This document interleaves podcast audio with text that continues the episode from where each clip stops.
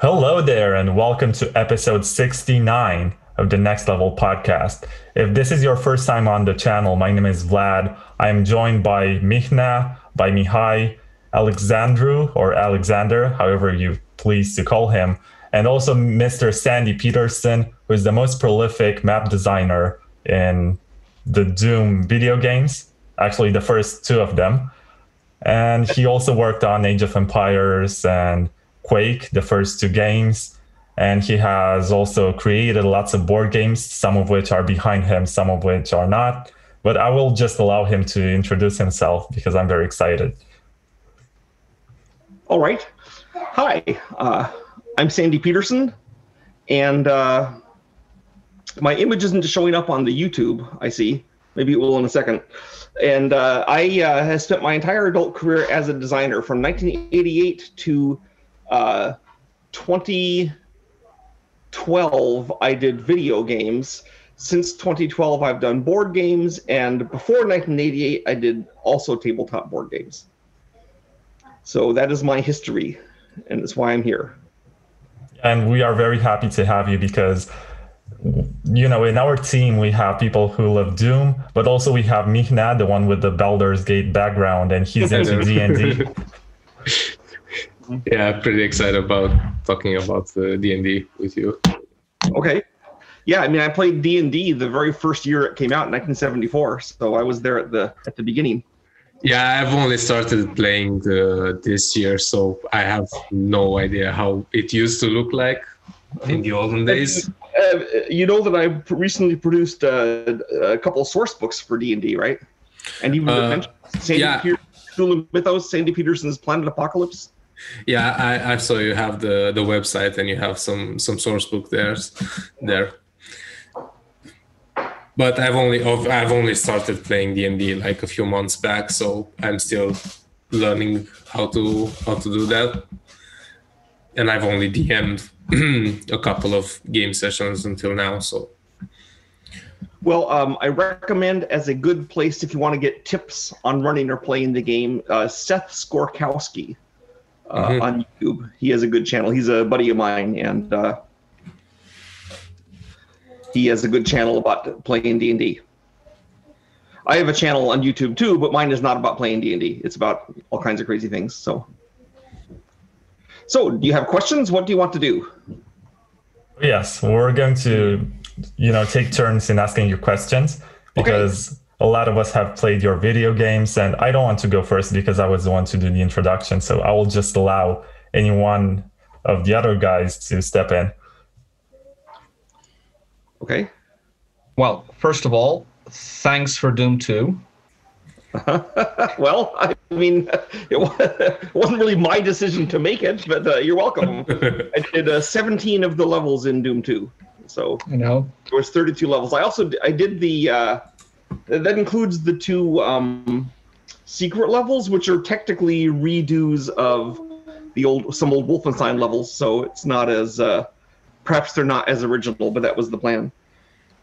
and since uh, since we're on this topic, I gotta ask, uh, what's your favorite Doom 2 map? I mean, out of the ones you made.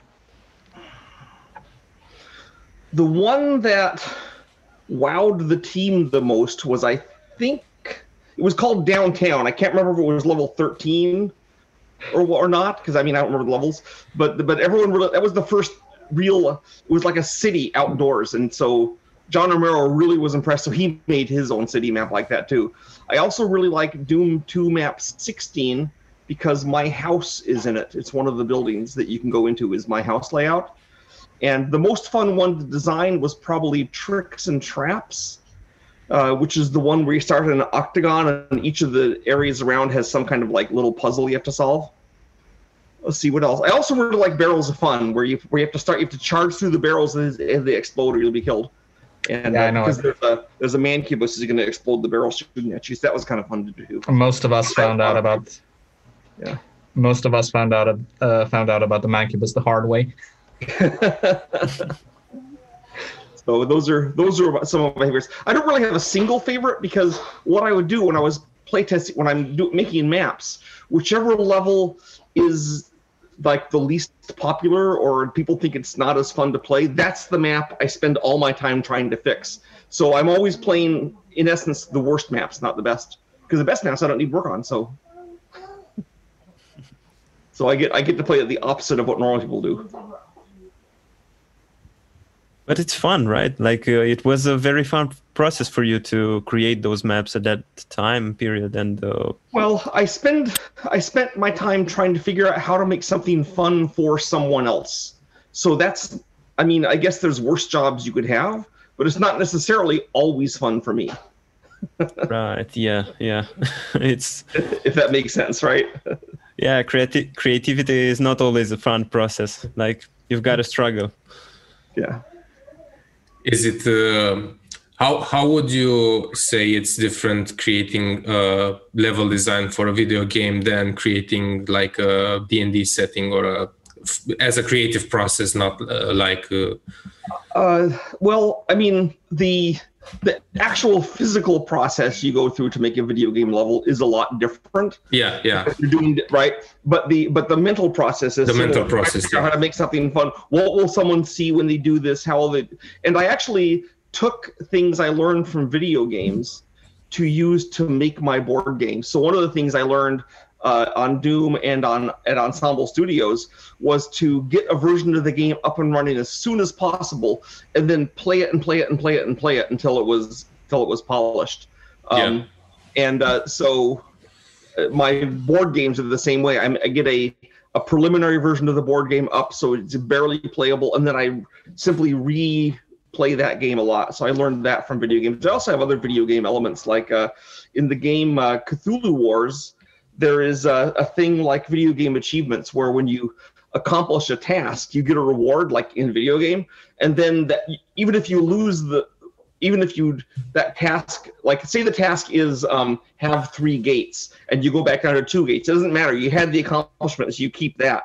So that was taken directly from video games. So there's you know cross pollination and in fact the reason i got my job in video games originally was because the company i went to work for which was micropro software they thought that because i had been skilled in doing board games and role-playing games i would be able to do video games so they kind of like all design is the same I guess was what they thought. I mean, it's not obviously it's not exactly the same. One difference is that as a board game designer, I don't have to worry about if my levels look good, and that was always my weak point as a Doom and Quake designer. Is that I was not. I tried to make my levels fun, but I wasn't able to make them artistically glorious. And part of that is because back when I was doing that in Doom and Quake, the idea of a of a category called level designer didn't even exist. Now it's a whole genre of design. The guy, they're part artist, part scripter, part designer, and they do these glorious levels. But I was just a designer. I didn't, we yeah didn't have a level design idea ideal. So, uh, so in fact, I in fact when I was at uh, I taught college for a couple years, uh, 29 to 2011, and I taught uh, level designers because that's who, who we were teaching. Yeah, so my colleague has made a remark about Doom 2, which is really great, and I really love the freedom of movement that you have in that game. But I think my favorite level of yours from Doom 1 is the first one from the episode Inferno. So it's E3M1, Mhm. Hell's Keep or something. And I really like the atmosphere behind it. As you open that first door and you, you see cacodemons coming towards you, and you. you're desperately looking for shotgun ammo, especially on more difficult, you know, on higher difficulties. And I Uh-huh. really like the atmosphere of that. It really feels different from what happened before in the game. And mm-hmm. it gives you that sense that you have actually stepped eh, at the gates of hell and you're about hell, to start an epic battle.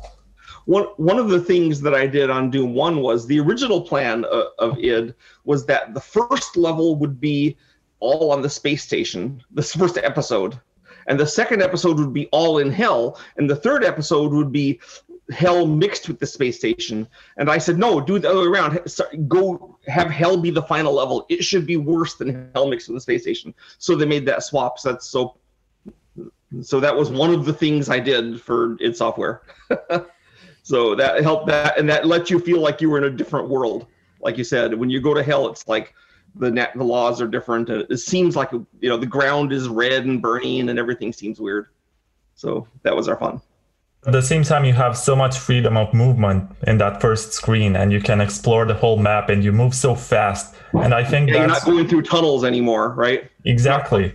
Yeah. and it gives you that sense of being almighty and you're at the, at the gates of hell but at the same time you're so powerful and you move faster than the enemy projectiles hmm Yeah, you can actually dodge them. Mhm. Uh, but yeah, that was uh, yes, and it's a huge open space. kind- It's it's a really weird map. Um, but that was the fun, right? That you had this huge open area to dodge around on, and there was pitfalls, and I mean that was. And of course, the secret level, as I recall, is the same map, right? Except it has the, the cyber demon at the end. Um, haven't found it so okay. Well, the secret level, as I recall, looks it starts out it looks exactly the same as as as map one, but and you start well, it's the same map, and you go through it, it's all the same. At the very end, suddenly all the walls come down, and it's it's it, it's much worse. You have to run back out, being chased by a cyber demon. So to be honest i really loved your design even though some people would say that they're not as aesthetically pleasing as for example what john romero did with the first episode i think that they are much more complex and they have provided doom a greater depth in terms of level design. For example the one with traps what's it called? Um barrel Doom, Doom, not Doom. barrels of fun. Tricks and traps. yeah that one. That it's just insane to realize that the environment actually interacts with what you're doing. And i think doom 64 has taken the concept to the next level by taking advantage of some of your designs by being inspired by them. But i just think that you did a great job and you mentioned downtown that's actually something that you you would see in something like duke nukem 3d on the mm-hmm. build engine so I think it was way ahead of its time. And the way that you could shoot straight forward and actually take down an enemy that was very much above you at a greater height, that was technically impressive. Even though it makes the game very difficult because you never know what hits you. where they're going to come from. Yeah, they're they're sniping at you out of the things. Well, I mean, John Romero's levels, of yeah, they look better than mine. I'm not, I can't deny that. You know, I think that, but that's kind of part of the fun is that John Romero's levels and my levels and American McGee levels aren't the same. Hi, Zelda. Um, uh, aren't aren't the same. They they are they have different things. You know, John Romero really liked to have the thing where monsters would teleport in behind you. He did that all the time. I always tried to give you a clue before they teleported in. Um, and and John didn't think that was necessary. He just you just had to figure out Zelda. Am's great, but uh, but you know that's that's that's uh, that I think having multiple designers like got you that the feel of the different things. And what John Romero, one of the things he was really strong at was doing was making deathmatch arenas. He uh, he spent he probably spent he certainly spent more time playing death death uh, deathmatch than any other anyone else at the company. And I spent a lot of my time playing the single player experience on the maps again and again, trying to make sure they'd work for single player. So it was kind of like we were doing two different things. So Yeah, but it balanced out balanced out the game eventually. Yeah. Well, when we first did Doom 1, we had no idea that anyone would play it in Deathmatch. We thought there'd be like some tiny percentage of like 20, 30 people that would play Deathmatch and it would all be single player. Because that's how all games were up to then. No one played multiplayer games before Doom. And so we assumed Doom also wouldn't be. Mo- so, but we kept, we left in the Deathmatch because we liked playing it and we wanted to play it with ourselves. Um, and then it turned out that after Doom, then every game just about has multiplayer because Doom broke the Yeah, the floodgates. yeah. Although I tried to bro- do the floodgates earlier, there was a game called Command HQ I did with Dan Bunton um, when I worked for Microprose Software, and his uh, his logic was that 65% of people had modems. This was 1992. Um, and he said they all have modems; they can play head to head. So we did a game that was primarily intended to play head to head, and it bombed, and no one wanted to play head to head. But then just two years later, I'm doing Doom, and suddenly everyone can play head to head. So and that was the first game to do that. So that was really the big thing. I mean, everyone talked about oh, it's the first first person shooter, but wh- which not re- it isn't really the first first person shooter, but what it is is the first game where the the a common mode of play was going up against your buddy, trying to kill him. Although, like I said, my maps are mostly aimed at the single player experience. You, got- I mean, obviously, you can play deathmatch in them. And I, w- I did things in my maps to enhance deathmatch. I put little windows you could snipe through and stuff like that. It shows because one thing I, I really enjoyed about your maps was uh, were the fights themselves and the monster composition. Uh, speaking of, which was your favorite monster to add in monster closets, for example? In Doom or Quake or both Doom. together. Actually, you know what? Both. Well, I really liked the um, uh, in in Doom. I really liked the Archvile that could resurrect monsters and zap you from afar. He was a he was a big hit with me. Um, in uh, in Quake, I guess I liked the Vor a lot because he had the homing arrows, and they changed the speed of the homing arrows and the and the maneuverability just before it went live. Because when I played it, it was really hard to avoid the shots, and then when it got released two weeks after, right, right then it was actually pretty easy to avoid the shots. You could get away from it because they made a last minute change to make. I think John Romero got killed by the shots on one of the levels, and he got mad, and so he changed it and had to rebalance everything. So, uh, so yeah, that was. I mean, yeah, that's what happens. You have a little tiny company with a bunch of people that are that are, um, you know, I mean, have strong eccentric personalities. That kind of thing happens. So, and and Quake like devastated id Software. After Quake, uh, John Romero was forced out. Um, I was forced out. Um, uh, uh, Dave Taylor was forced out. Mike Abrash was forced out. Sean Green left it. Just like it, basically, id was destroyed after Quake. Is what happened. So that was that was really then. I mean, id kept going as a company, but the the personnel were were different. So essentially, the old id did three games: Doom, Doom Two, and Quake and then we were reamed. It Nice. kind of shows for Quake 2, which was, which was bad. uh, for lack of a better word, me- more mechanical. It was more like a machine than it was a game. Yeah, in my it opinion. didn't. It didn't have the personality. I don't think. I mean, it was. It was good. Um, it was objectively it was good and the levels are put together well, but it was but it kind of lost some of the spirit. I thought, and um, the uh, the the level designers were actually technically superior. I think than what we were, but I don't think they had the same feeling of fun. Um, Uh, one of then the Doom biggest 3 just kept that same track going. And but then after but then what happened with Doom 3 is the, is the guys basically the people who had forced out everyone after Doom Quake 1, those guys masterminded Doom 3 and then that was such a bomb that the the company that had that then that owned id like demoted everyone that had done that and put in a whole new command team and then it became good again with the new command team. And id now is a, is a great company. I, I know some of the guys that work there. They're skilled guys. You know, they kind of they've recovered from the debacle that they had back in the day. Yeah, What what, do you think of Doom Free when it came out? Because it was very different from what you have worked on. Yes, and uh, I, I mean I think it's the worst version of Doom myself, but uh, but maybe I shouldn't. But I mean, I was excited when it came out. Oh, they're going back to Doom. That's cool. So I went and I want Doom three, and I was like, oh my gosh, this is you guys are going to be so killed by uh, um, by the by the other shooters that are out there. You know, Epic and those guys that just have better better engines, better levels. You know, the, I mean, the Unreal engine by that time was better than the Quake engine. You know, and they were doing such cool things. There was that level in Unreal where you were on a train. How cool is that?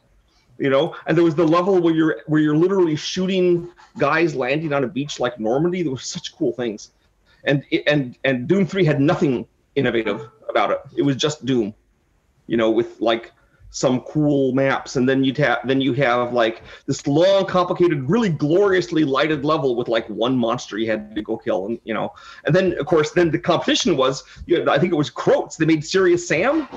It was so much more fun. Yeah. you know? You can see that, that really punked the, the the team at id. They say here you are. You're the guys who invented first person shooters invented the head to head and and a bunch of guys in croatia are able to beat you with serious sam.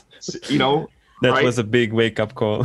It you'd think yeah. You know uh, and uh, same goes for the unreal engine being a better engine I mean, the complaint at id that we, we we saw, I saw the Unreal Engine just before we left Quake, and, and then everyone was saying, "Oh, well, it's not as good as the R engine because you start with a solid block and carve out things, so that's not as good." And I was like, "How? I mean, it doesn't matter what how you make the levels. It's just like if the levels are fun and easy to play."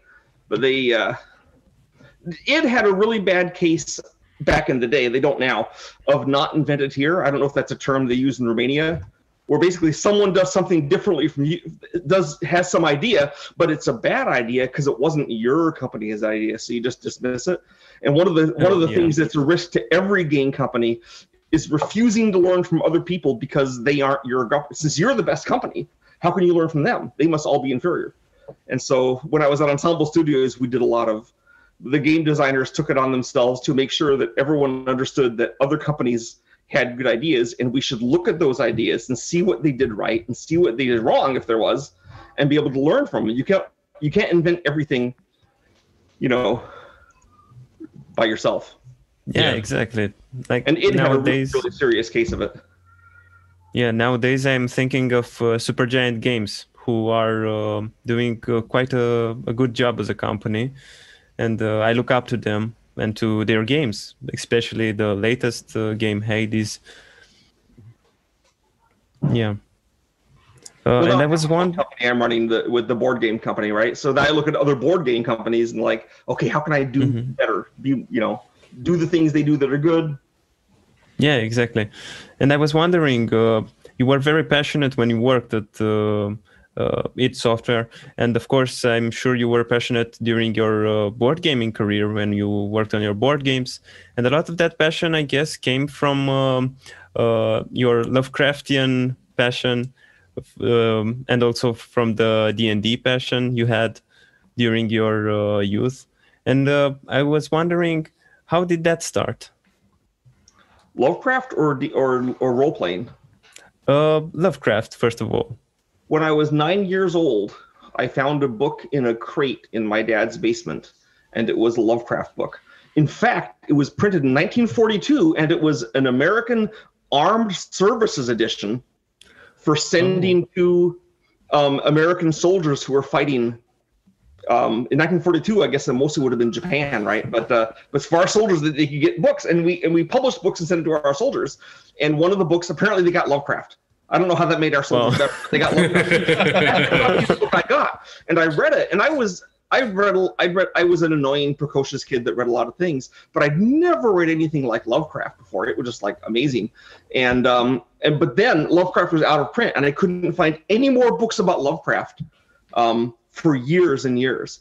And uh, and finally, I found a library that had some old editions of it that I could check out and read. And then when I was 17, so like almost 10 years later, I it, they finally came out in paperback, and I could get Lovecraft and read all of the stories. So that long quest of trying to find Lovecraft probably influenced me a lot. And so because of that, I've tried in every game I do to put in some little trace of Lovecraft. You can see quite a bit of it in Quake. You know, there's the Shambler, there's the there, you know, there the Lovecraft. Uh, there's lots of Lovecraft in Quake, but even in uh, the Age of Empire series, I would stick in little tidbits, little secret bits.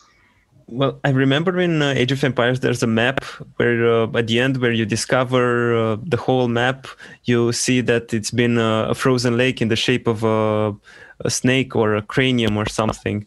Mhm. And I, I think uh, that reminded me of your work somehow. Like I, I can remember that I map. wasn't- I was in charge of all of the. I didn't do any of the any of the uh, the um. In in Age of Empires, I was not in charge of making the maps for the campaigns, but I was in charge of the people who made those maps. If you know what I mean. So I would say Mhm, we're going to yeah. do a Joan of Arc campaign, and here's the adventures we have to have in it. Then they would build the maps. So. uh so they may have made that in homage to me in some way, but they. but- Yeah, I- I was just like the, I was like the uh, the guy in charge. I, I I told them what to do. and I told them, hey, this map should be, be the Battle of Chatillon, where or where the the French took a bunch of cannons and blasted the English longbowmen to smithereens. So that should be really fun for the French to be able to get that for done. So they said, yeah. And then, but I also did all the play testing to balance Age of All right. Empires. Mhm. What do you think of the newer definitive editions for the Age of Empires games? Um, I mean, I guess they're fine. I mean, I, I I don't play them that much because I mostly play tabletop board games now. I've seen it. I've, I've looked at it. I, I, I watch um, Keeper of the Law on YouTube. Sometimes he talks about them. Um, I mean, it's it's I'm, I'm the team they have doing it is technically proficient. So, yay! I'm glad those guys have have work. uh, the, I mean, the, basically Microsoft. I mean, here's the thing. Okay, so any any love for Age of Empires is tempered by the fact that in 2009 Microsoft laid every single person at Ensemble Studio off that had been that right. The entire team that had done all Age of Empires, had done Halo Wars, then the Age of Mythology. All of us got laid off at once in order to increase the stock options of uh, uh, of, uh, of of Don Matrick, and um, which which failed by the way. He did not get the good stock options because he lost out on having our company making millions. We'd never sold less than a million copies of any game we were a huge, huge financial success. And but he thought that by not paying for our next upcoming project, um, then he would be able to increase the profitability of Microsoft games in the short term and get more stock. So, Yeah. it, but so I was really glad when he tried when he went Microsoft Live, Xbox Live, and it was such a disaster, and he got canned and thrown out on his butt. That was good news for me. But everyone at En- Ensemble was was gone. So the people doing it now are not my friends. They're not my acquaintances. They're just people that are hired to do things in the world that me and my friends made back in 1990. Were you So- not contacted to do some sort of consultancy or at least Nope. explain to them? Nope. There was zero contact between us and those guys. They just brought in the guys and said, "Here's on, here's the old game. Make it." So I assume you know they did. They might have had Mark Toronto there to help. Mark Toronto left um, id, not id, Ensemble Studios and went to work for micro, Microsoft before we were all canned. He didn't know about the the firing probably, or he wouldn't have gone. But he he'd already gone there, so maybe he had something to do with it. And he was the one of the lead designers on Age of Empires 2, so he might have helped he was my friend. But in general, what happened is that uh, when they got rid of about about a about a half the company of Ensemble Studios went off to form Ro- uh, Robot Entertainment. Um, they did like Orcs Must Die and uh, Hero Academy, some games like that. And then the other half broke up do a bunch of different things. And um, they founded uh, Boss Fight Games, and I founded Peterson Games. So overall, I think the industry was better off by destroying Ensemble Studios because instead of one big cool company, there was like eight middle-sized cool companies that were created. So you know, we all were better off. I just think Microsoft wasn't better off because they were no longer having a company that could reliably do a million-seller game every single time. Yeah, it was like in some cases. I mean, Age of Empires 2 was like 10, 15 million, and Age of Empires 3 was like 4 million. Halo Wars was 3 million, I think. They lost they lost that by by playing the, with the numbers. Mm-hmm. Yeah. I bet they regret what they did to Ensemble nowadays when they have the Oh, I. Xbox Think Game Pass. Well, see, it actually came by this. What happened is that Don Matrick joined Microsoft. He was basically a hatchet man for EA back in the day, Electronic Arts. And what happened is that he, and this is all secondhand, not firsthand. So it's possible I have some details wrong. But essentially, what happened is that he came in, and his job was to make Microsoft game studios profitable because it wasn't. The only games that, that made a profit were Ensemble Studios games and Microsoft Flight Simulator. Everything else was not doing well. So he came in and he bought Rareware, you know, and uh, and uh, what had happened is that Ensemble Studios we we had done the Age of Empire series, we'd done Age of Mythology, we were doing Halo Wars, and we decided we didn't want to do another another uh, real time strategy game. Instead, we wanted to make a science fiction, massively multiplayer online game and do it right. And we had the talent and the knowledge and the skill. We thought that it was going to be in the Halo universe, so it was a good IP.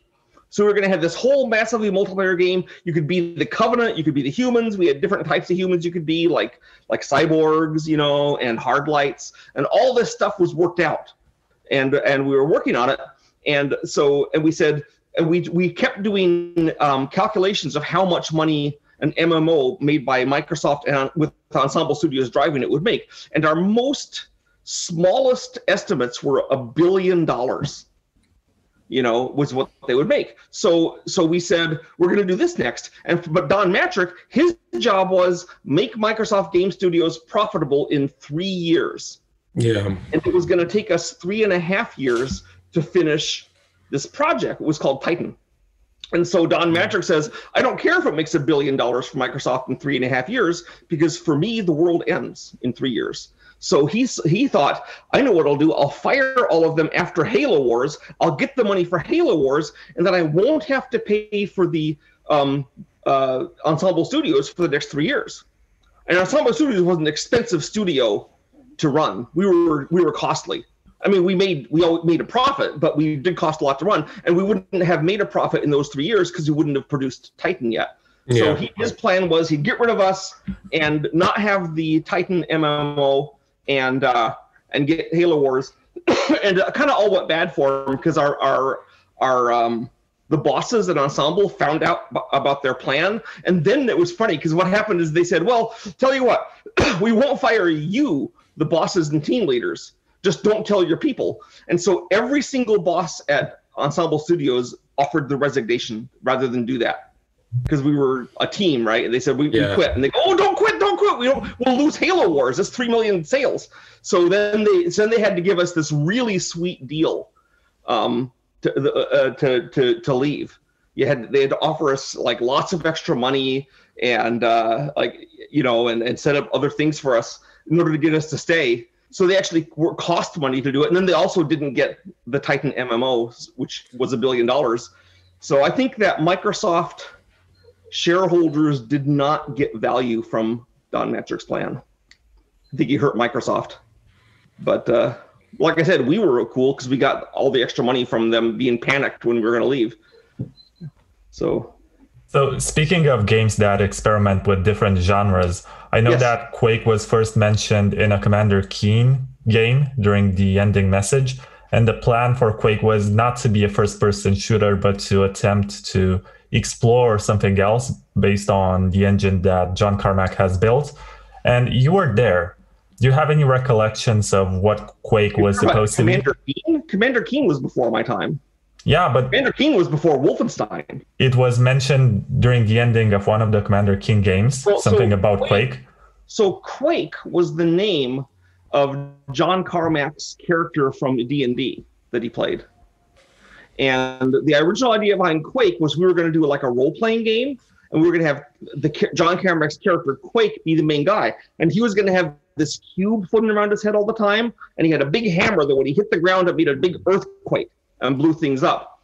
and then John Romero was put in charge of constructing that whole universe. And John Romero, instead of constructing the universe, spent a lot of time doing um, play play testing uh, first person uh, death match, right? And I went to John Carmack. I said, John Romero seems busy doing other things. Do you want me to design this role playing thing? Because I know how. And he goes, No, no, John will do it. But John never did it. So so Quake just became a first person shooter because, like, you know, we had to have something. And so we already had this. so that's why Quake has like the knights with the swords and the uh, the um the ogres that throw grenades because we were trying to like have a fantasy universe kind of, but it became a shooter. And then and then uh, uh, John Carmack brought in Michael Abrash. He was a really talented 3D guy from uh, actually Microsoft, and um, and so he worked really hard on making the, the game have the best engine possible for a, a 3D world. Um, and uh, so we kind of like the plan never happened. Actually, after Doom, our original plan was we were going to do a flight sim.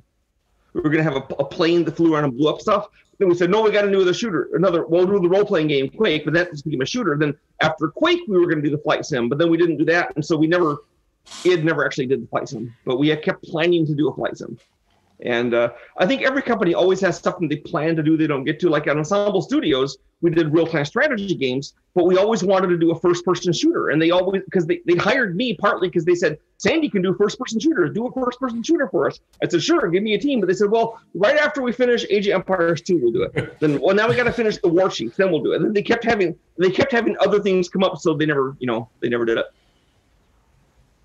It turns out that it's hard for a, um, a, role, a, a video company, unless it's really big, to change its gears and do something different. It kind of gets stuck in a rut, and so it does Yeah. first person shooter, first person shooter, first person shooter, but uh, or you know real time strategy, real time. So that's what happens. Yeah. That's one of the things I happens like to Die about being a board game company. I can actually do different genres. I don't. I, I don't get stuck in the same rut. Speaking of uh, board games, I see you have an impressive collection behind you. What what is maybe a board game that you wow that's wow Holy. that that That's looks like them, that's that- that's quite a few. None of those you saw are mine. Those are all from other companies. that looks like heaven to me. uh, what what is a, a board game that you keep coming back to and play it, or maybe uh, a board game that you have like a more uh, sentimental connection to to it, like fond memories of it?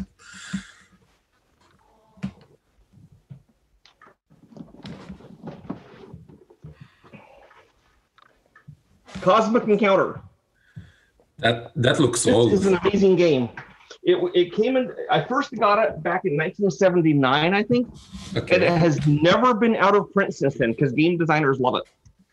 Hmm. So uh, I think there might be even a video version of it now. But uh, let's see if I can find the latest version of it. Um, I think this is the fantasy flight. You see, it's got. I think this is the most recent version of it. Yeah, yeah. But, uh, so that's a that's a game that we find ourselves playing a lot. Um, my kids all like it. It's very fast. It's like 20 minutes, 30 minutes to play. Everyone feels very different. Um, so that's a that's a fun game. So you asked me one of my favorite games. That was it. Thank you. As far as my current games, just a second. I'll be right back.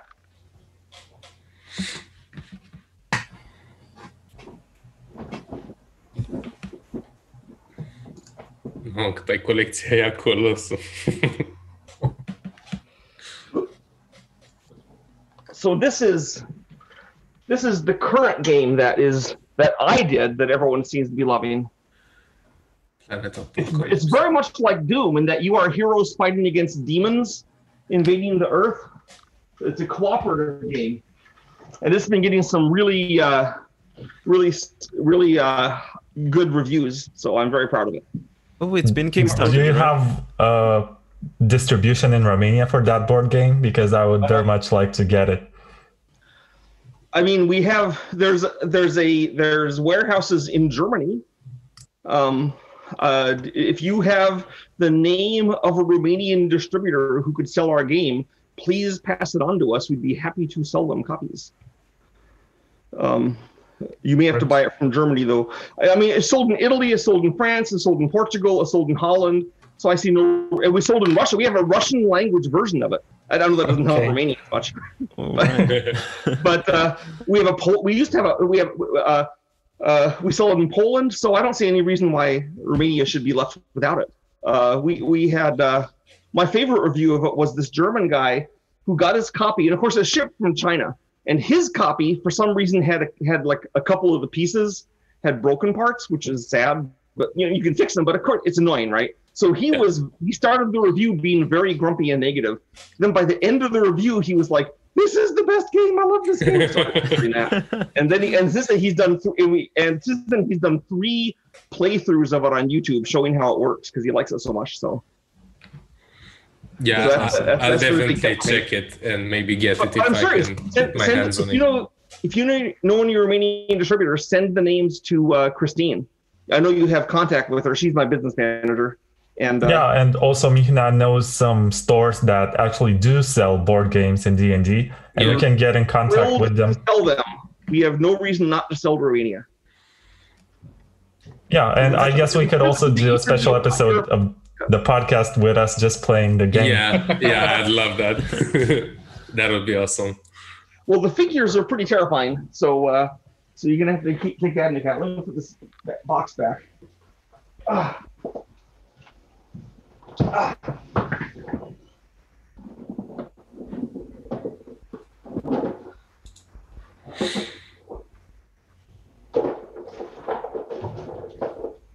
Ar fi fain dacă am avea și noi o copie din jocul Here's one of the here's one of the demons from it, Baphomet.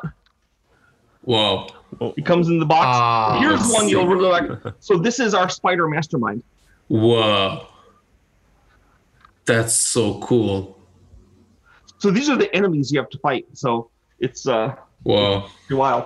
And we- we just did a uh, Return to Planet Apocalypse campaign where we added a cyber demon, so you can fight the cyber demon. What is the retail price for that board game? I think ninety nine dollars. Okay, so some of us have paid $99 for special editions of Cyberpunk 2077. so, yeah.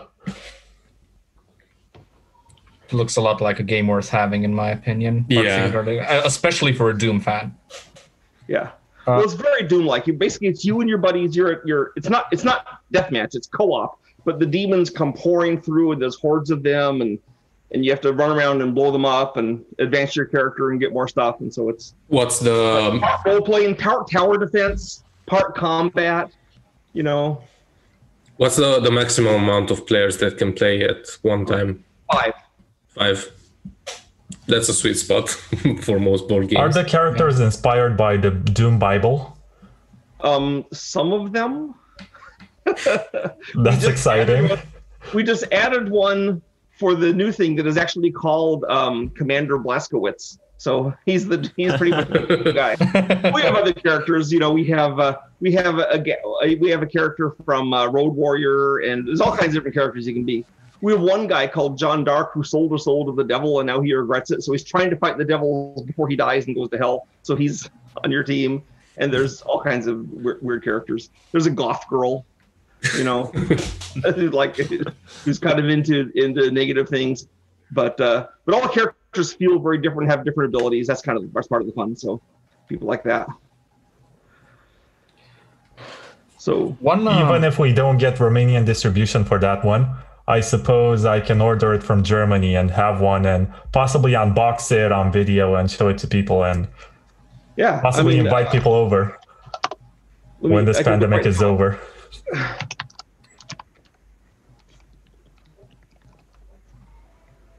Uh,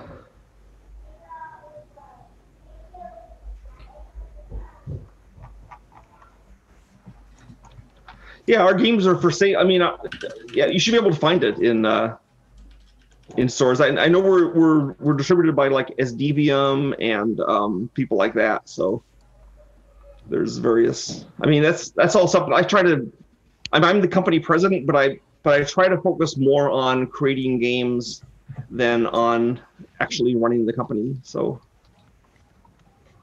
It's cool that you keep uh, using uh, creativity and uh, you keep uh, using your uh, best abilities that uh, helped you along your career. yeah, I mean, I, I think I would be a mediocre business manager, but I'm a good designer. So why why should I yeah. do what I'm not good at, right? I should let. I should, so that's why I have Christine, who is a good business manager. She can do that, and then I can just do games. yeah. while we're still tangential at least to the doom topic i want to ask uh, did you get to play the did you have time to play the newer doom games the ones that ed put out 2016 My and son eternal made me pl- made me watch him play Doom Eternal, and I have a commentary on that online where I talk about it. But I have not played the new Dooms. No. Because what i was curious about was and which was a question that popped in my head throughout playing it which was uh, well, what would the old designers think of the map design in doom 2016 and doom eternal Well, I was very flattered by Doom Eternal because it looked like they'd um, they'd incorporated things that that I had done. So I thought that was a good homage. I mean, they were they did better maps than I did, right? But they they had some some some homage to what I'd done. So I thought I was very flattered by that. That was cool. I thought. Uh, I don't. I don't think I played Doom 2016 or saw it played, so I don't know what they were like. Um, but you know, I heard they were great improvements over Doom 3, so that's the important thing. They were a step up over anything that was a shooter on the market in 2016. Yeah. It's, you've seen that they've gravitated towards a very linear approach to map design, which I A lot of people have done that, yeah. I, it's I never. I mean, I probably have some linear maps. I'm sure, but mostly I like having you go anywhere.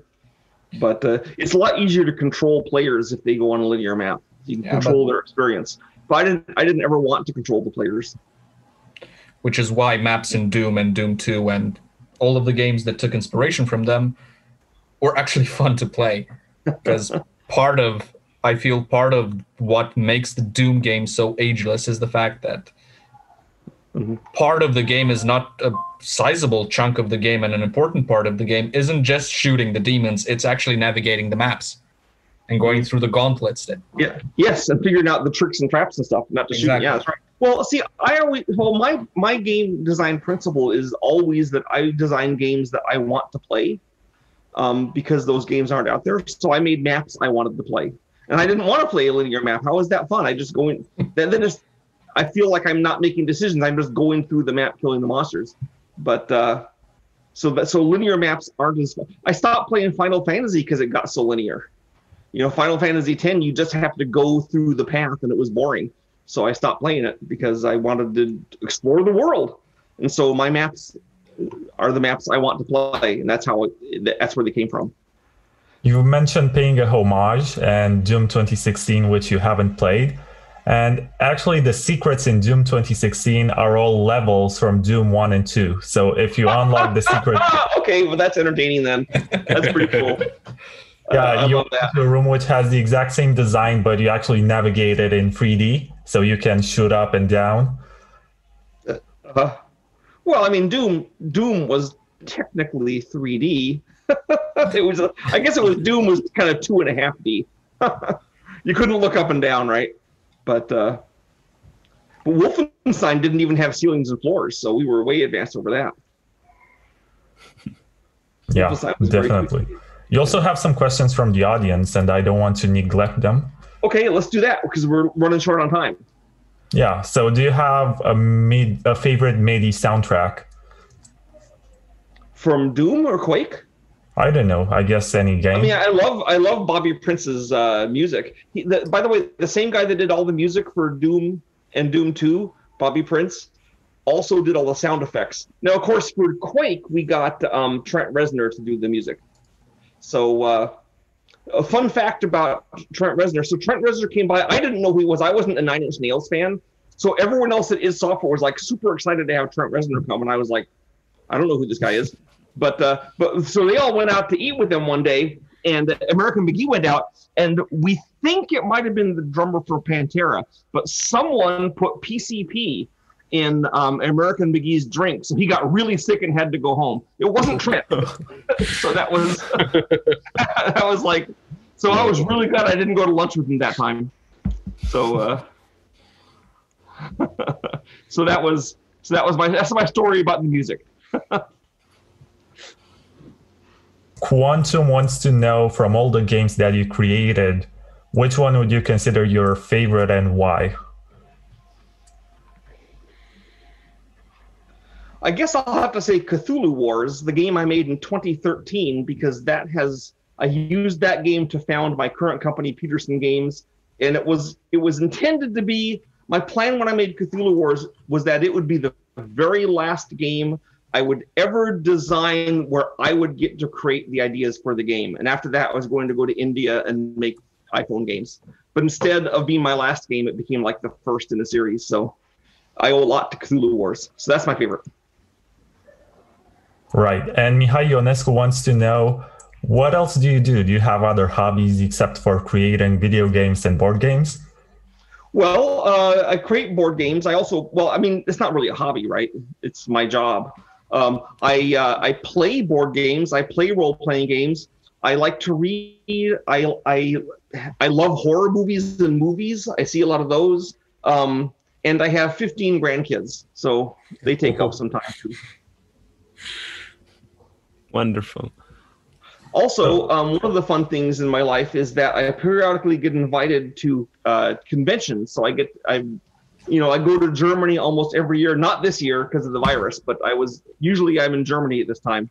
Um, I, got to go to Spain last year and and uh, Japan. I take my wife with me. That's my price for going to a convention is that they have to pay for my wife to go to, which is cheap for them compared to actually a fee. So then we go travel and I get to see, you know, go to Poland or wherever. So that's fun. So if Romania ever has a game convention, um, tell them that Sandy Peterson's available. So Yeah, there's a Comic Con which takes place every year, except Yeah. for the ones with the virus. So I suppose you could be invited there and you should be invited there because you have lots of interesting stories to tell. And I had a friend of mine went to Romania on his vacation one year and he really liked it. So I don't think he even went to Dracula's castle.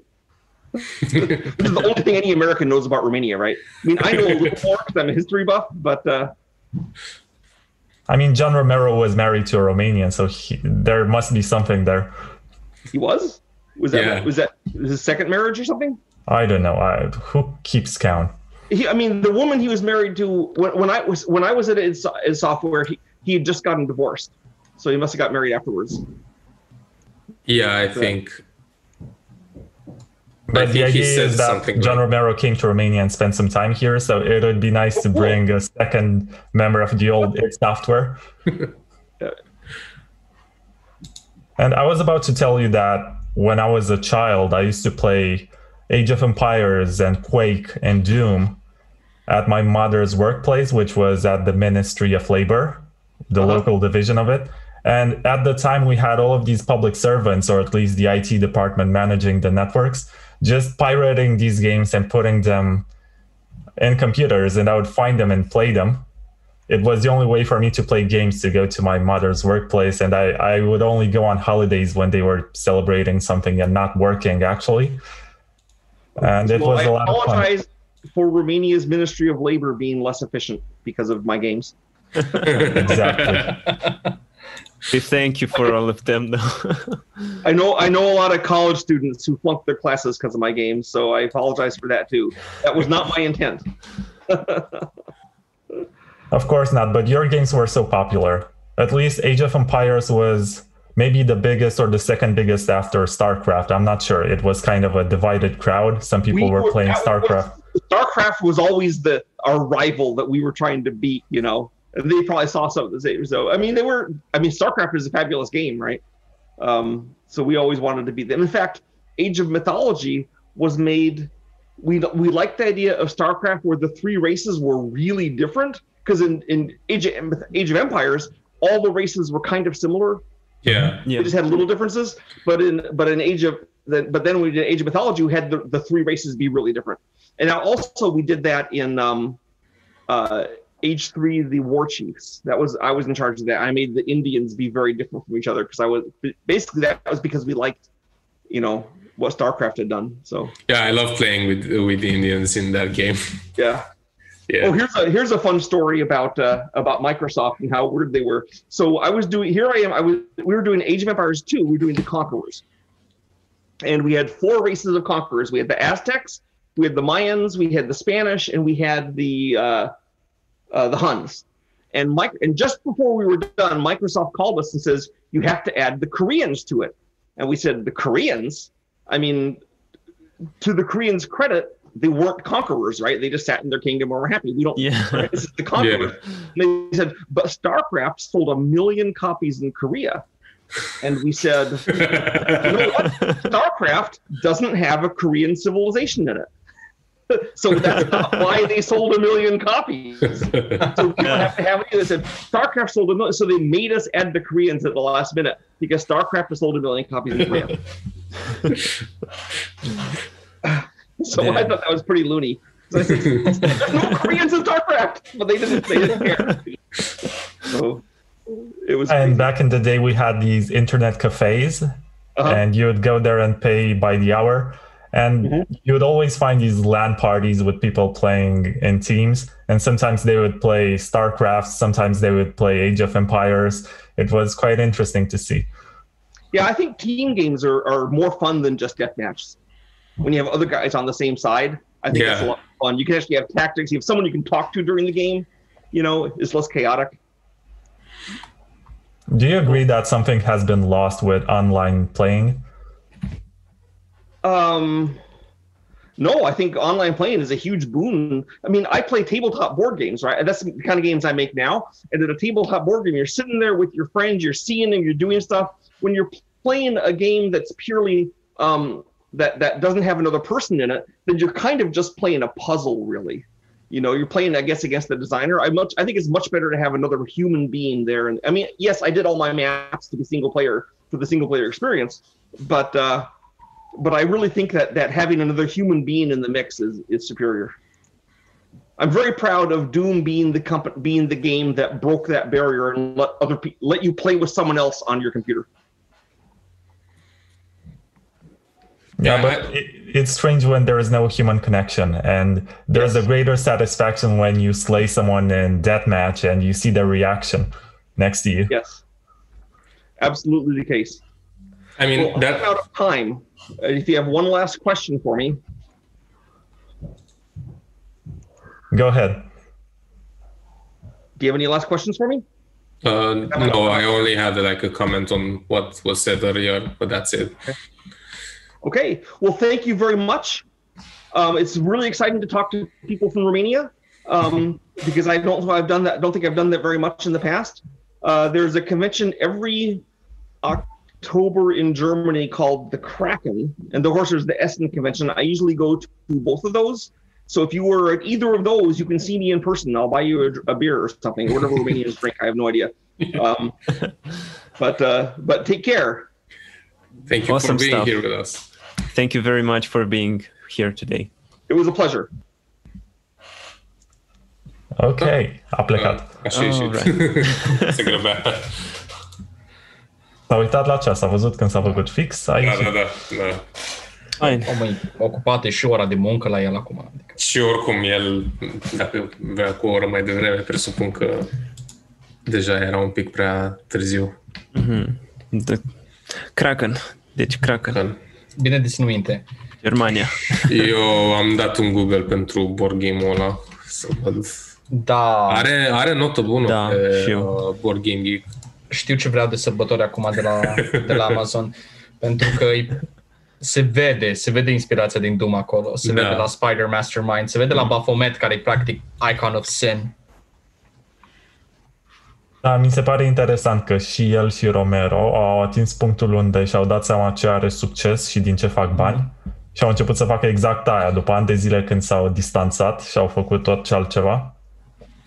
Dar uite, aspectul ăsta de realizator de board games se vede foarte bine și de dungeon-uri pentru Dungeons and Dragons se vede foarte bine la hărțile lui Sandy Peterson din Doom 2. Toate sunt foarte îs super complexe și au, au, un, au un flow foarte, foarte organic la acțiune și nu are, cel puțin harta 16 parcă, nu are nicio, nicio secundă moartă fie explorezi și cauți muniție, fie ești într-o luptă super șmecher concepută.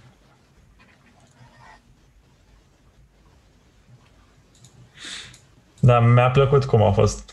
Vă mulțumesc voi oameni din România care ați vorbit cu mine. Dacă vreți să-mi vindeți jocul și dacă vreți să vorbiți cu cineva care să-l livreze, da, da, da, sigur, facem afaceri.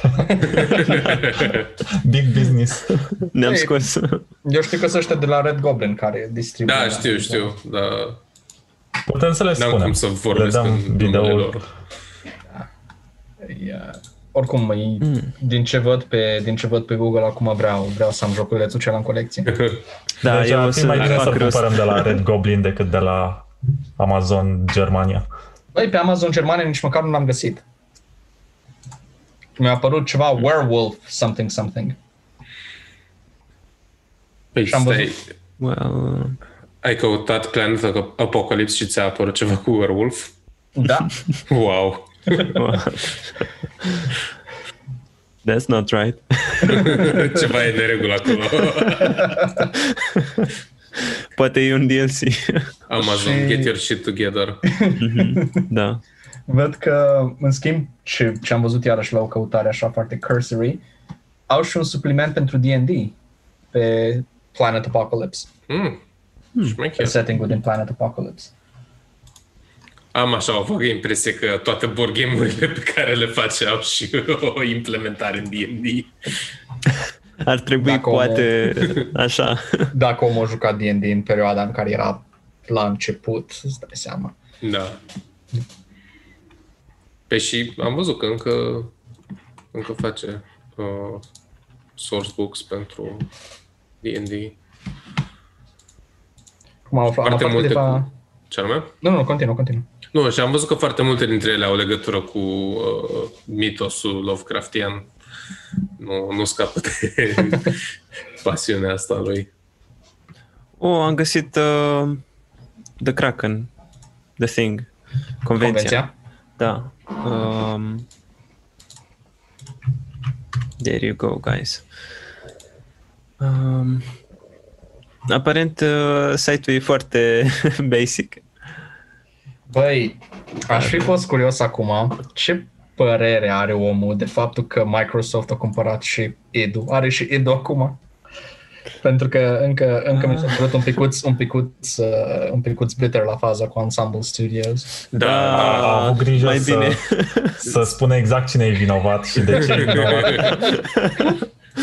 Mai și bine să că le nu spună l-am întrebat. acționarilor Microsoft că nu și-au primit banii. Își lase un pic flame la faza aia. Băi, da, Titan trebuia să fie o chestie mișto. Mi-am Da, amintesc suna că mișto, L-așteptam. Da. Dacă tot erau Blizzard rival la StarCraft, de ce să nu fie și pe domeniul de MMO? Da, exact. Suna atât de mișto atunci. Eram în gimnaziu, parcă, când am auzisem de Project Titan. Project Titan. Vezi cum ai avut și Blizzard, nu? O mai avut și Blizzard un Project Titan, Am avut și ei, da, da. de care s-a ales praful. Titan, Project Titan. Mai bine nu numești Titan. Da. Nu-ți numești jocul Titan. E cursed. Ei, în cazul Blizzard mai degrabă nu faci fuziune cu Activision. Uh, da, da. Dar de acum, ce mai faci? Când au intrat deja. Păi, Eu am văzut că au închis acum recent un, unul dintre studio, nu știu, studiouri, sediile Blizzard din Franța, parcă. Da. Și cam tot talentul din echipa inițială le-a plecat. Ce au mai rămas Uh-huh. o să fie, zic eu, achiziționat în următoarea perioadă de ăștia de la Dreamhaven. Păcat că nu mai au... Băi, sper, adică să în Dreamhaven măcar mai sunt din cei inițiali. Și Ei, momentan e Morheim. Madsen încă e pensionat și, nu știu, se culcă în fiecare seară pe patul lui făcut din bani. Sper Bine, să ne adevărul meargă. e că cred că trebuie să ne așteptăm la alți tineri care să deschidă companii mișto și alții care să continue să facă jocuri mișto, cum sunt Larian Studios și Supergiant Games și... Băi, eu tot, de ceva vreme tot joc o grămadă de chestii faine venite de pe piața asta mică. Am Da, da. vreo 700 și ceva de ore băgate în Battle Brothers, de exemplu. Uite, un joc foarte mișto cu o grămadă de alegeri, adică ai infinit, o infinitate de uh, campanii posibile. Mm-hmm, mm-hmm. Asta foarte, e ideea. Foarte simpatic gândit joculețul ăla. Plus, mm-hmm. o revenit ăștia de la 3D Realms, care acum scot numai boomer shooters. Da, da. Fie le scot, fie ajută să le publice. Vezi asta... A Medieval, vezi Dusk, deși Dusk nu știu dacă a fost publicat de ei. Dar știu sigur că vine Wrath și vine asta Graven, parcă, Great. care-i Um, succesorul de la Hexen. cred că da, da.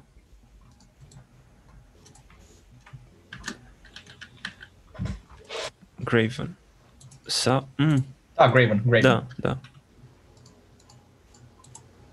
Ambele Da. două jocuri super faine care vin în primăvară și pe care o să le iau instant. Mai era un joculeț mișto care trebuia să apară cu influențe foarte puternice uh, ale artistului care a făcut Alien. Care Da, a da, lucrat da. la ei. Geiger? Uh, ce Uh, anume? da, da, ale lui Geiger. Dar nu Da. mai știu cum se cheamă joculețul. Uh, Hai că Uh, iar am un lapsus, ceva cu P. Da, era Da, ceva- dacă scrie. Nu, uite. Scorn. Scorn. Scorn. Scorn, Scorn, da, Scorn, ăla, de ăla da. știu de o grămadă de vreme și n-am mai auzit nimic. Am vorbit și în podcast despre el la un moment dat, Mhm. cum vorbeam de... De la chiar nu mai știu nimic. Ăla mi-ar fi, plăcut, mi-ar fi plăcut mult să joc, dar nu, nu văd nimic. Uh, Ăștia de la Mimimi Games care au scos Shadow Tactics, care e extraordinar de bun și acum joc Desperados 3 de la el, care iarăși e foarte, foarte bine gândit. Mhm. Da, aici putea să ne spună um, Adrian mai multe, că el a jucat.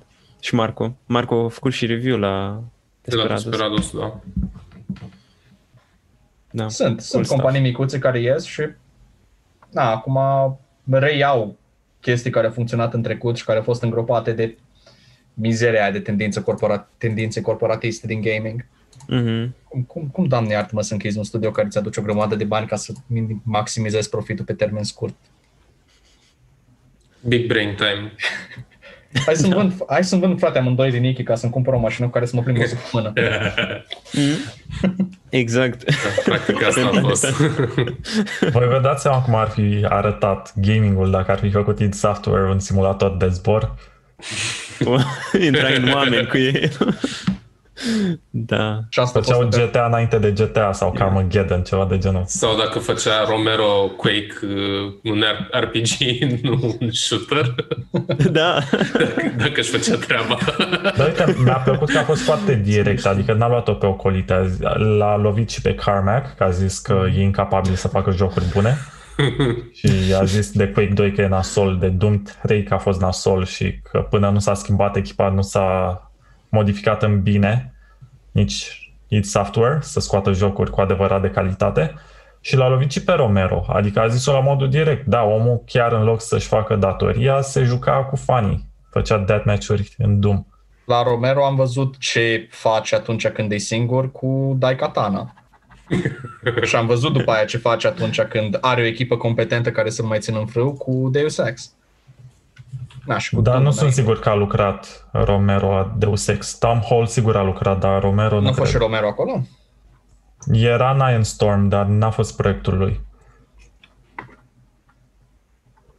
E posibil să fi sfătuit sau să fi dat ceva indicații, dar nu e membru al echipei, din câte știu. Știu că am citit de numele lui pe acolo, pe undeva, dar nu mai știu exact pe unde. Oricum, da, mai Carmack știe să facă motoare grafice super bune. Se ocupă Bine, de l-a, partea- l-a lovit acolo, că a zis că Unreal era mai tare și nu făcea doar coridoare înguste. Am, Yeah. am, Unreal era mai tare. Da, pentru vremea lui, engine-ul de la Doom e... și-a fost.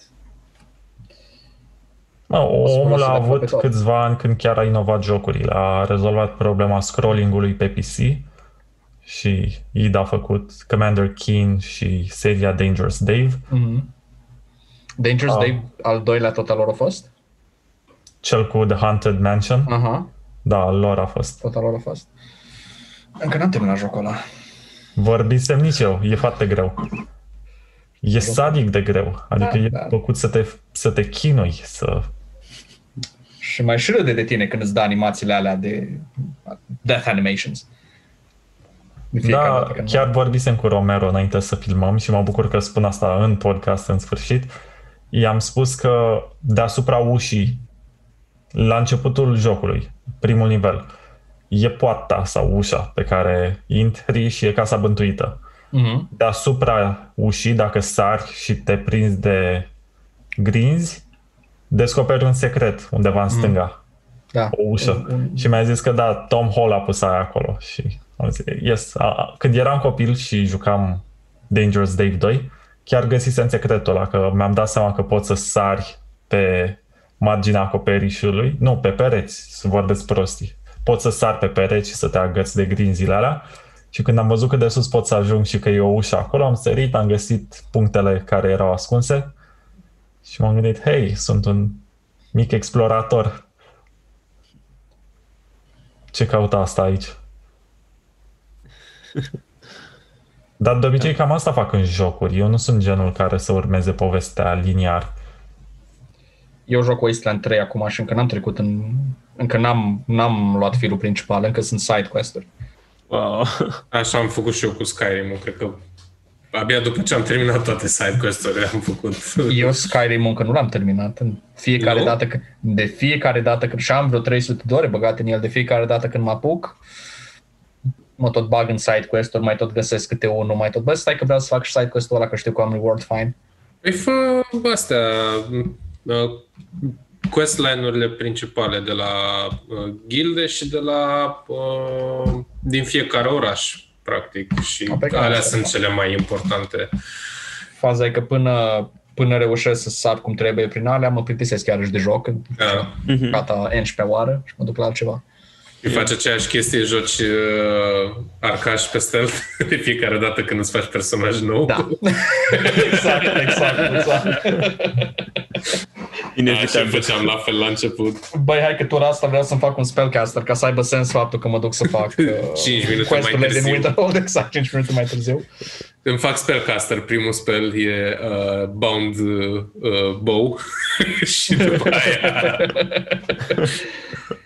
Și după aia mă duc pe ăștia de la Nexus și îmi descarc uh, Realism Ah. și Hypothermia și petrec un sfert de joc vânând și făcând un focul de tabără în sălbăticie. eu la fel.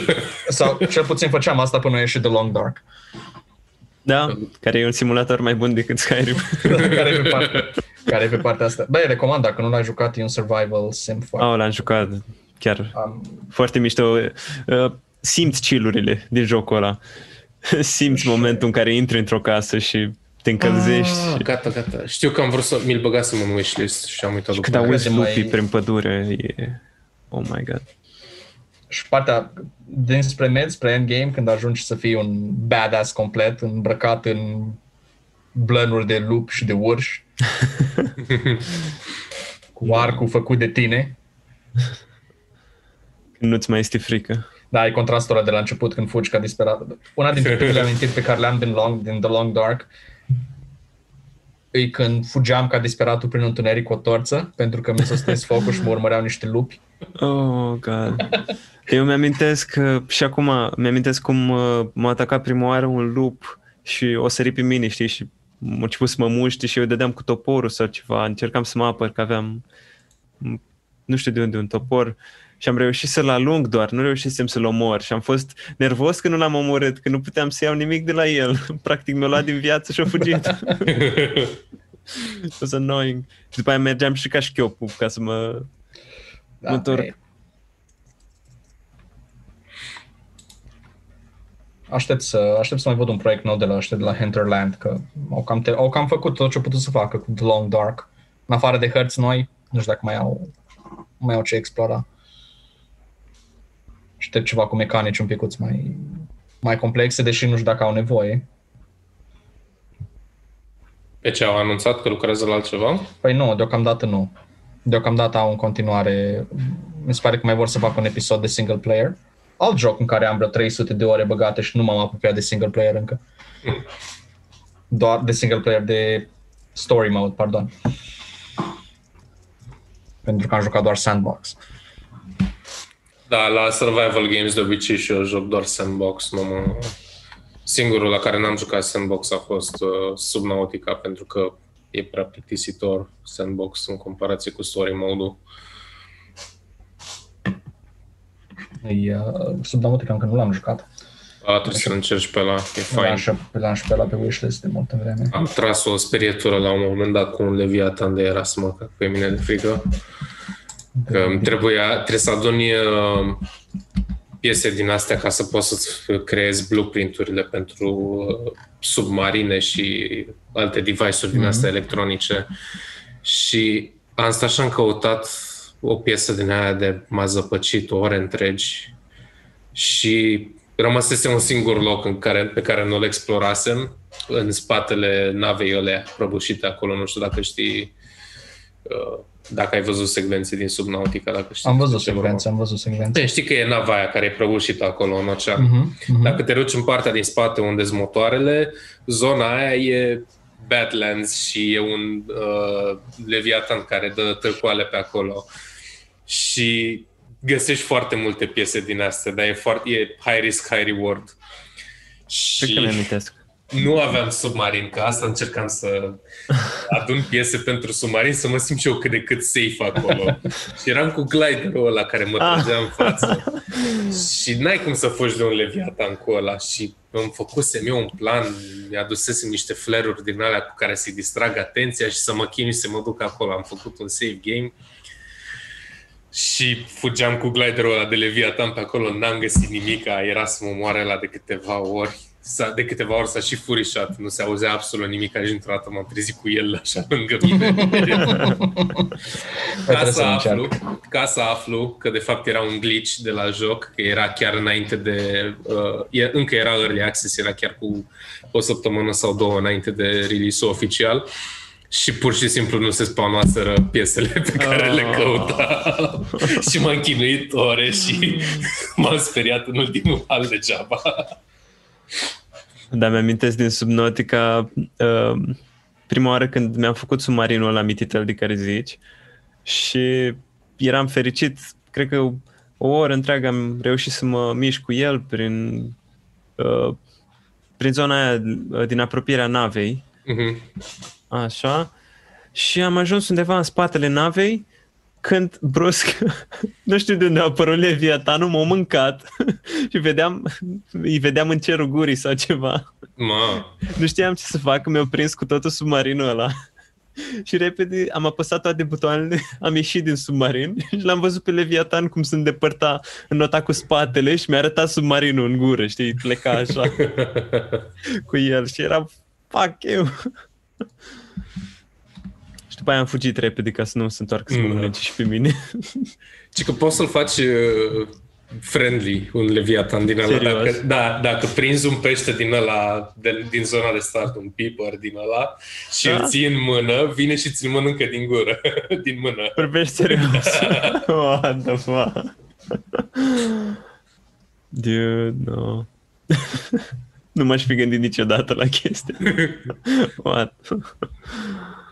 Uite, ah. chiar n-am jucat de mult un survival cum trebuie, așa că o să le iau pe asta. Următoarea ocazie, după ce termin Wasteland 3. E mm-hmm. atmosferic vorbind, e făcut așa de bine sub Nautica, deci chiar te bagă da, în... Mi-a plăcut foarte mult. Mm-hmm. Vis-a-vis de bug care strică jocul, bănuiesc că ați jucat uh, Pathfinder Kingmaker, nu? Da.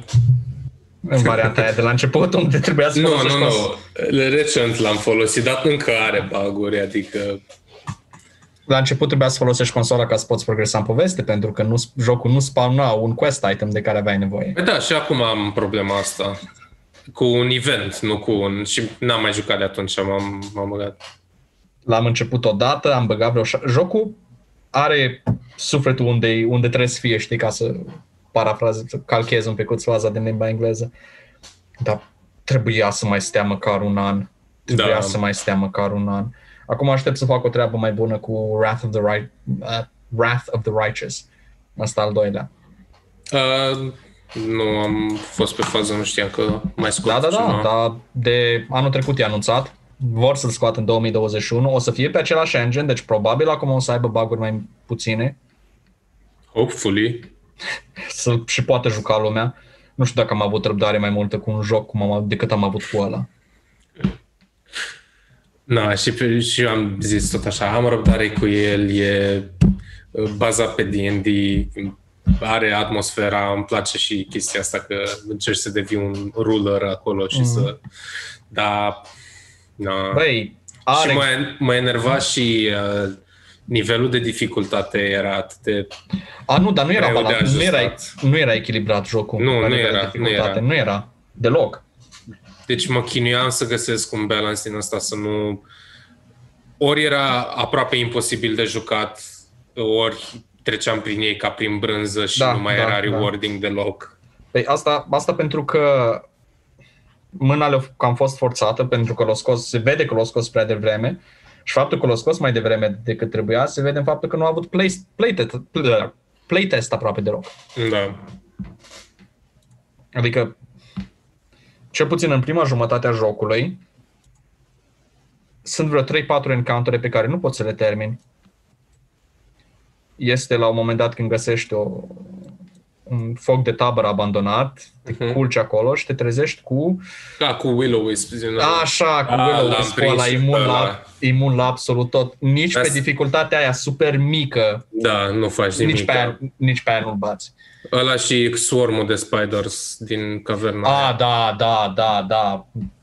Trebuie să dai load la o salvare de acum 3 Și ore. uite- Da, exact. Exact asta am făcut și mi-a tăiat. Prima, prima dată mi-a tăiat macarana acolo și după aia iarăși cu... să te duci cu torțe și după ce treci de early, și astea sunt early game, care chipurile ele mai, mai, uh, mai periat un picuț, după ce treci de early game și intri în late game, să vezi acolo. Nu, n-am mai avut... Nu. uh, E mare, e mare păcat. E mare păcat. Știu că am dat la un moment dat, am zis ok, nu mai... Nu reușeam să iau un NPC pentru poziția de steward și efectiv aveam, dădeam skip la o grămadă de eventuri din cauza asta și nu puteam să-mi adun resurse și nimica. Nu, nu, nu. Și pentru că nu se spana eventul în care întâlneam persoana respectivă. Și m-am enervat și am zis, hai să explorez un pic lumea pe aici și să fac abstracție de ce e. Și am dat peste un dryad din asta care mi-a mocificat toată echipa, că mă ținea numai în sleep spell-uri și în uh, de astea de imobilizare și de crowd control și n-aveam ce să-i fac. Am zis, mai picioarele. Și după aia am încercat să fac joc nou și iarăși nu se spawna eventul ăla și am zis fuck this shit, nu mai joc. Mai bine joc ăsta Pillars of Eternity, chiar dacă are grafica aia mai old school. Băi, nu a fost un joc rău, Pillars of Eternity. Nu, mi-a plăcut, pe aia să zic, mi-a plăcut mai mult Nu decât a fost un joc rău. Kingmaker. Și- Mai, uh, Kingmaker-ul, dacă stătea în cuptor cât trebuia să stea în cuptor, era și ăsta un joc bun. uh-huh, uh-huh. Dar na, aștept să văd Wrath of the, Wrath of the Righteous. Eu acum sunt excited pentru uh, Baldur's Gate 3 când o să fie gata, o să fie Da. o să fie Da, mișto da. rău de tot. Baldur's Gate 3, nu știu, de cel puțin din ce am văzut acum din gameplay-uri, are în comun mai mult titlu. În rest, sincer, mie mi se pare, mi s-ar părea mai degrabă un, uh, un succesor pentru Dragon Age Origins decât pentru Baldur's Gate. Da, da, așa mi se pare. Nu, E Baldur's Gate pentru că e lore din spate. E Da, da, e, atâta. Nu, nu e, n-are legătură. Au zis că o să fie câteva personaje din Baldur's Gate 1 și 2 care o să apară un pic pe acolo, ca un cameo, ca- cameo dar uh, nu, nu au legătură neapărat cu, cu alea, cu jocurile alea. Și da, e o, e o combinație de Dragon Age Origins cu Divinity Original Sin. Așa mi se, asta e impresia pe care am luat-o de la gameplay. Oricum nu le iau în early access pentru că nu vreau să... Mm. Am, am, am, nu, nu, mai, nu mai iau jocuri în early access decât dacă sunt din astea roguelike. Da. Mm. E, Mie mi-a plăcut și Subnautica să joc în Early Access până, la, până a venit produsul final, la fel și cu a doua parte din Subnautica, tot așa mi l-am cumpărat Early Access. E fain și să vezi progresia și ce se schimbă, dar Da, dar pentru un joc care, nu știu, are o poveste prin care ideal trece odată, pentru că după aceea nu mai ai ce descoperi, mi se pare... da, păi de-aia au zis că în Early Access nu o să Nu nu o se să, bage dea, pe toate. nu o să, da, nu o să le bage pe toate, doar chestiile care țin de clase și de uh, iteme, spell-uri și chestii de genul, dar nu povestea aia o să rămână doar primul act, cum ar veni. Da, sunt convins că o să, o să iasă ce trebuie. Da, și eu, băieții de la Larian sunt buni. Nu, și chiar și așa, adică arată bine acum, cum e și e partea de storyline e super interesantă și abia aștept să văd cum, cum o să se desfășoare totul. Și strict pentru chestia asta că încearcă să bage toate chestiile posibile din D&D în el, o să, o să fie mișto. Dacă o, să, o să-i facă și ăstuia mod de Game Master, cum au făcut la Asta. Divinity Original Sin 2, ma, păi o să Asta, o să sincer, mut jocurile de D&D în Baldur's Gate 3. asta e... uh, Cred că asta o să fie partea mai importantă pentru mine decât sto- să trec prin story. Sau să trec prin story-ul lor. Că am jucat o căruță de ore de Neverwinter Nights 2, de exemplu, dintre Mhm. care majoritatea erau pe campaniile astea descărcate de pe net. Da. Pentru că Nu, nu, o să- nimeni nu de câte ori poți juca povestea principală ca să încerci toate clasele și toate Da, da, combinațiile? da, exact. Adică ai o termin o dată, o termin a doua oară. Hai, dacă ai răbdare, o termin și a treia oară, după aia te plictisești.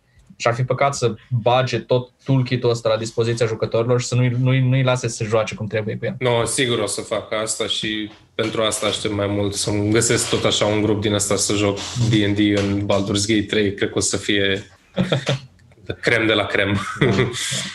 Băi, fie asta, fie pur și simplu să intru o dată pe lună, să văd ce mai uploadat ăștia pe workshop, workshop, să mai descarc câte o campanie și să mai joc. Da.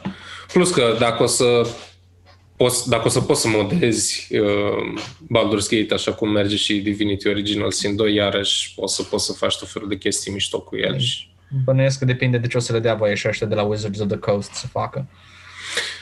Da, Pentru că, da, uite, Creative Assembly, în general, cel puțin în perioada de demult, își făceau jocurile foarte modabile. În schimb, pentru Total War Warhammer 2, un joc care ar fi fost ar fi beneficiat foarte bine de parte de modding. Ăștia de la Games Workshop nu le-au dat voie, de exemplu, să bage nimic care să schimbe Overland Map. Nu cred că o să fie cazul, pentru că din streamul ăla pe care l-am văzut eu, în care erau și băieții de la Larian și cineva de la uh, Wizards of the Coast, erau foarte entuziasmați de posibilitățile pe care le poți avea ca player și nu, nu cred că o să fie restrictiv cu genul ăsta de chestii. Sper. Sper. Aștept, când, uh, care-i termenul până la care au spus că s-ar putea să-l termine? Uh, sincer, nu știu. Acum încerc să-mi dau seama dacă am citit un zvon sau au zis ei asta sau doar a fost cineva care a preconizat că o să fie aceeași chestie ca la Divinity Original Sin 2 în care a fost un an mai târziu sau ceva de genul. Dar cred că ăsta ar fi planul. Mm, Trebuie să mă mai documentez. Momentan mă bucur de early access-ul ăsta cât mai pot și am, ți-am zis, am jucat vreo 4 ore de, de gameplay și tot așa nu m-am grăbit. Dar m- mai sunt faze de astea că știi cum era și la Divinity Original Sin 2, că aveai toate containerele alea de verificat prin dungeon-uri. Astea goale, majoritatea, nu găsești mai nimica. Ce nasol. E asta. Dar uh, astea, itemele mai importante sunt de obicei cu dialog în spate și cu niște check-uri pe care le faci sau le iei din shop. Dar o să, o să au zis că o să mai adauge iteme și clase și subclase și spelluri și toate cele în varianta Early Access până la lansare. Urmează, urmează un an fain dacă ești fan de RPG-uri. Da, da. Multe chestii de jucat. Foarte multe chestii faine. Care... Eu aștept încă să văd, să aud ceva de Darkest Dungeon 2, de care n-am mai citit absolut nimic de când l-am anunțat. Dar nimic, nici măcar o frântură. Eu nu, am, nu l-am terminat pe primul, adică tot îl încep iar și iar și iar. La primul Când mă mai am, reîntorc. mai am ultimele două dungeon-uri rămase, pentru că mi-am pierdut toate... Aveam trei partiuri de high level. da. Unul nu mai poate merge pentru că a terminat uh, primele, o terminat primul, last, primul final dungeon. Știi că dacă termini unul Da. da. nu te mai lasă să mergi cu același party. Și celălalt două mi-au murit. și acum trebuie să iau să fac. Și acolo m-am oprit. Ah, Uh, da. ia și fă grind și aduți altul la alte două la nivel maxim, că îți mai trebuie încă două. Numai că tot asta e și prevăzător, că știi că o să-ți pierzi un parte acolo, sigur când îl trimiți prima dată să vezi care-i treaba. Ia și mai faci încă vreo 3-4 partiuri și am zis că nu mai era, am intrat în burnout cu el. Yeah. Dar de A altfel alt fost joc, mișto. alt joc făcut de oameni care știu game design, pentru că Mhm. Uite, vezi, tot e super simplist, dar are gameplay loop-ul ăla de 6-12 secunde care e foarte satisfăcător. Fiecare encounter în care te bagi e foarte satisfăcător. Fiecare au și foarte multe variabile care se poate juca în așa fel încât niciodată nu prea te bați de două ori cu aceeași chestii. Mhm. Sunt pauzele dintre encounter-uri în care Sunt ți pauzele frică, dintre encounter, exact, care îți crește exact. stresul. Tot e gândit bine. Altul, alt joculeț foarte bine făcut. Eu acum mă bucur foarte mult de Hades. Băi, l-am văzut, l-am văzut, aștept să, aștept să prind la o reducere. Joc mai- câte un pic, câte un pic în fiecare zi. E genial. E cel mai bun joc de la Supergiant până acum. Ai menționat și în Au făcut. podcast cu Sandy Peterson și probabil că nu știa. Da, despre nu ce cred e că vorba, știa. că Da, a m-am gândit că schimbat nu subiectul. știa, da. Ți-a tăiat-o. Dar eu zic că merită încercat de absolut oricine, chiar și cineva care n-a jucat vreodată un joc, pentru că are componenta asta de, dan- de uh, roguelike, dar e chestia că poți să-l joci și pe un mod mai ușor, o dificultate mai ușoară, în care îți crește rezistențele de fiecare dată când mori și devine jocul cu mult mai ușor după, fie, după un run. Și chestia e că nu ai doar partea de dungeoneering, ai foarte mult dialog, ai foarte mult uh, character development, pentru că vorbești cu, tu ești practic fiul lui uh, Hades uh, și vorbești cu zeii Olimpului care încearcă să te ajute să treci prin dungeon. Ei îți dau tot felul de abilități speciale și de fiecare dată când primești o abilitate specială, ai un mic dialog cu șapte sau opt zei ai Olimpului și fiecare abilitate e caracteristică zeului. Uh, zeița de metra îi face pe inamici să aibă cold damage, să miște mai încet. Uh, zeul viu, vinului Dionysus uh, le dă un weakness care uh, le dă damage over time. Uh, Poseidon uh, îți dă abilități care te fac să creezi valuri și să îi îndepărtezi pe inamici. E, e superb gândit. Uh, E atât de frumos închegat, uh, închegată partea asta de character development, toate pers- al tuturor personajelor, cu partea de gameplay. Pentru că tu, practic, încerci să scapi și ești omorât de acele encounter-uri și te întorci înapoi în casa tatălui tău, în casa lui Hades. Și te reîntâlnești cu personajele care stau în casa lui, cu zeu Hypnos, care e un tip mititel care se trezește abia când tu ești lângă el, în rest doarme, el e zeul somnului. și vorbești cu el și de fiecare dată zice, a, te-a omorât chestia asta, a, păcat, e- sau te-a omorât taurul nu știu care, e, data viitoare să iei autograf pentru mine.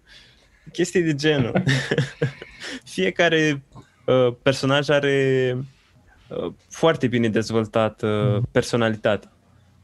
Și cu fiecare din ei poți interacționa, poți să le oferi cadouri pe care le găsești în dungeon și poți să îi faci prietenii tăi oarecum, mai mult cauți dialog, basically, încerci să uh, capeți cât mai mult dialog de la fiecare prin darurile astea, că după primul dar nu-ți mai oferă ceva înapoi, ci doar îi asculți vorbind și-s bucuroși și zic, a, te gândi la mine sau uh, iar te văd aici, îi dăm mai repede și pleacă sau chestii de gen. Și e super. Cerberus, vai, e atât de amuzant că el e cel mai drăguț câine, că s-a plictisit să, să mai mănânce păcătoși și chestii de genul, să mai apere porțile iadului și acum stă în casă și tu-l mângâi, e un pet Cerberus. Da. so nice. E, e făcut de aceiași oameni care au făcut Bastion, nu? Da, da și da. Transistor, da. Bastion, Transistor și Pyre. Astea sunt Băi, jocurile lor. Bastion cred că l-am jucat, cred că jumătate din jocul ăla l-am jucat numai pentru narator. Da, da, Da, da. da. așa de fain. Da, dude, au Foarte păstrat. fain Deci, Și stilul artistic e extraordinar de frumos. Mi se pare că a fost primul joc pe care l-am cumpărat pe Steam, Bastion. da, Da, primul, primul, primul. și eu l-am cumpărat, mi-am L-am luat, l-am luat din Crăciun, am luat ăla, am luat Orcs Must Die și Faster Than Light. Și le-am jucat Da. atunci în vacanță de sărbători.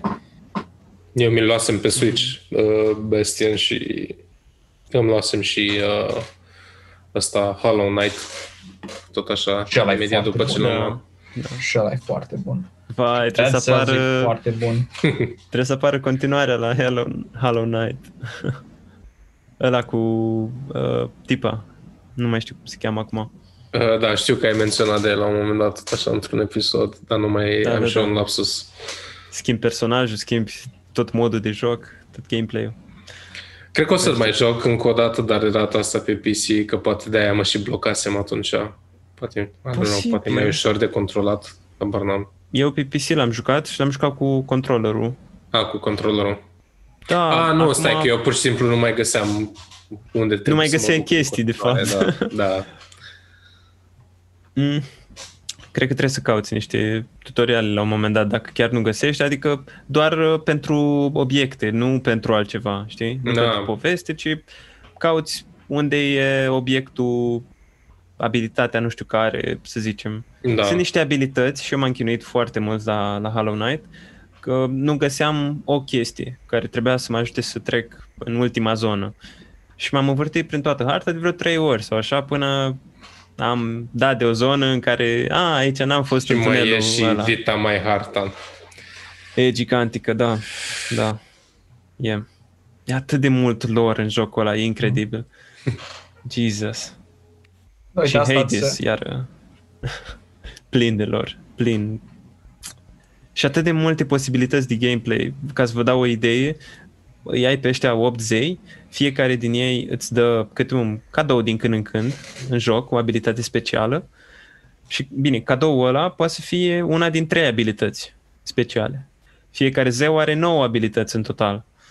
Deci ai 8 ori 9 posibilități. Pe, după aia mai adaugi faptul că sunt 6 arme. Fiecare armă are 3 sau 4 aspecte diferite care îi schimbă modul în care trage și modul în care e folosită, modul în care atacurile sunt făcute.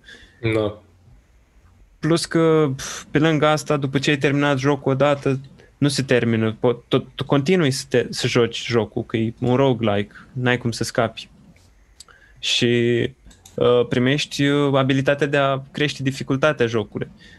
Ai de ales din vreo 15-16 uh, statusuri pe care le modifici ca să faci inamicii mai puternici, să-ți, scazi, să-ți scazi ție din statusuri sau să faci alte chestii mai dificile.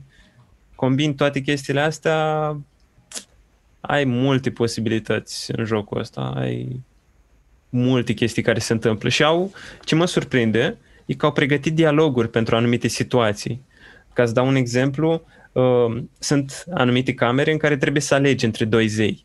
Trebuie să alegi un cadou și când alegi un cadou de la unul, îl super pe celălalt. Și începe un encounter în care zeul ăla te atacă pe tine cumva cu niște abilități speciale. Ei, și dacă tu folosești, uh, să zicem, ultimată, dacă o iau din League of Legends, dacă îți folosești ultimata și ultimata ta e primită de la zeu pe care l-ai enervat, îți dă un comentariu, îți zice cum îndrăznești sau chestii de genul. Sau te întorci așa împotriva mea și foarte mișto. E, e gândit uh, e gândit foarte bine, uh, partea asta e gândită foarte bine de interacțiune, de dialog și de personalitatea tuturor. Da. I really like it right now. A început să devină un pic cam ușor, ce drept. Că, Ai cum să mărești nivelul de dificultate în timpul jocului sau trebuie atunci la început? uh, când pornești un run, poți să-l crești mai mult, dar eu acum joc pe modalitatea normală, că este și un Inferno mode. Mm. Nu știu care e diferența exact, dar o să încerc și pe Inferno. Uh, a fost greu la început, am murit de, nu știu, cred că vreo 15-16 ori până acum, Mm. uh, dar odată ce devii mai bun și devine ușor, cam rămâne ușor. Doar dacă nu crești toate uh, punctele alea de dificultate de care am zis. Dacă le crești pe toate la începutul jocului, imediat cum ai făcut rost de chestia aia, atunci devine extrem de greu, pentru că Mhm. îți scade mult, adică trebuie să termini fiecare cameră în 5 minute, cred, ceea ce poate să fie dificil dacă inamicii capătă un scut care îi apără la primele trei lovituri și uh, au viață crescută, tu ai viață scăzută, primești mai puțin bani, chestiile costă mai mult. Totul e, poate fi făcut să fie dificil pentru tine.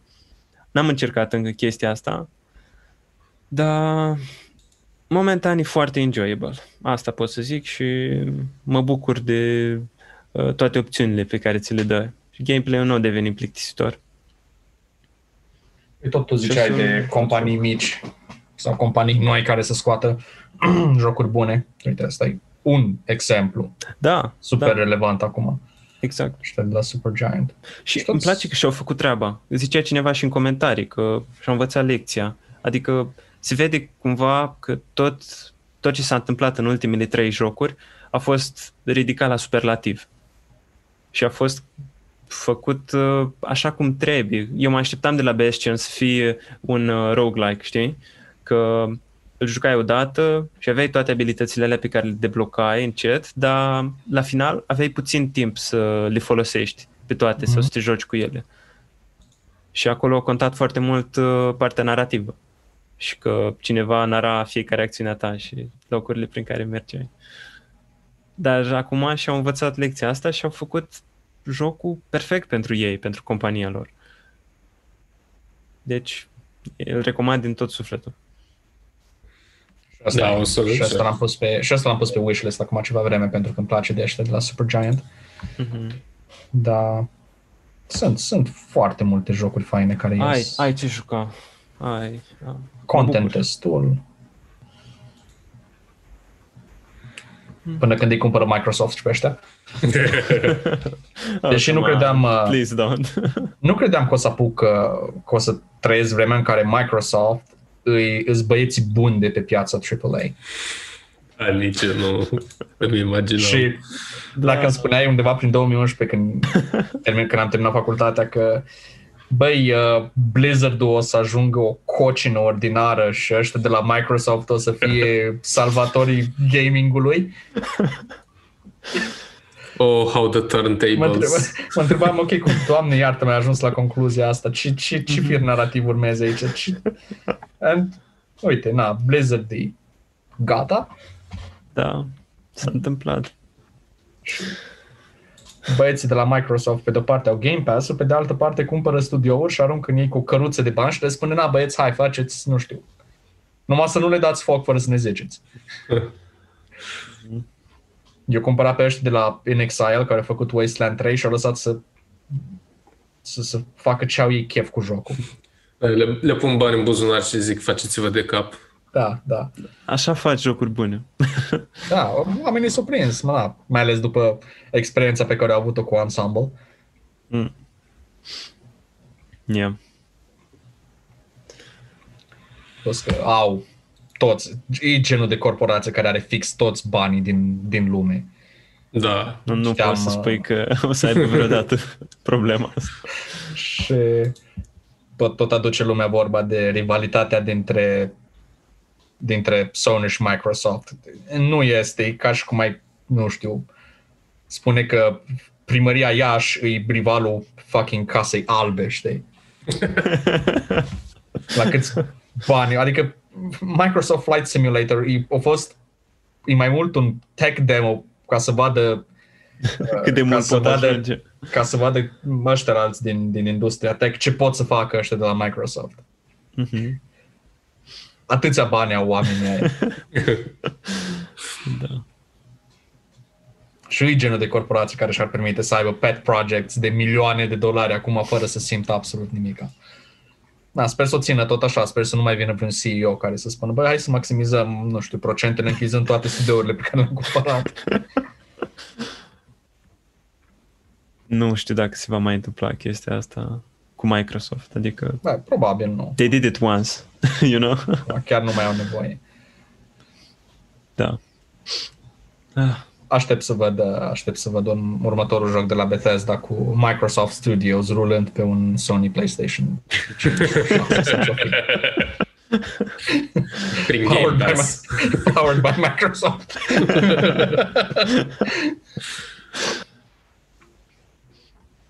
Da, și eu sunt curios care o să fie primul joc pe care o să-l scoată acum. Bethesda. Da. Ar fi cazul să scoată un alt joc în afară de Skyrim. da, ar fi cazul. Adică, nu știu, 2011? Da, 2011 Skyrim. Da, 2011.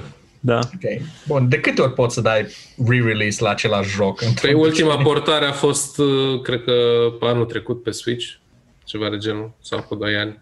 De ce mai poți să-l portezi? Absolut orice. O să fie ca Doom-ul, practic. O să poți să joci pe pregnancy testuri.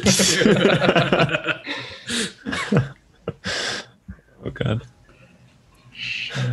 te piși pe un de la de pregnancy test și după aia zice you finally awake.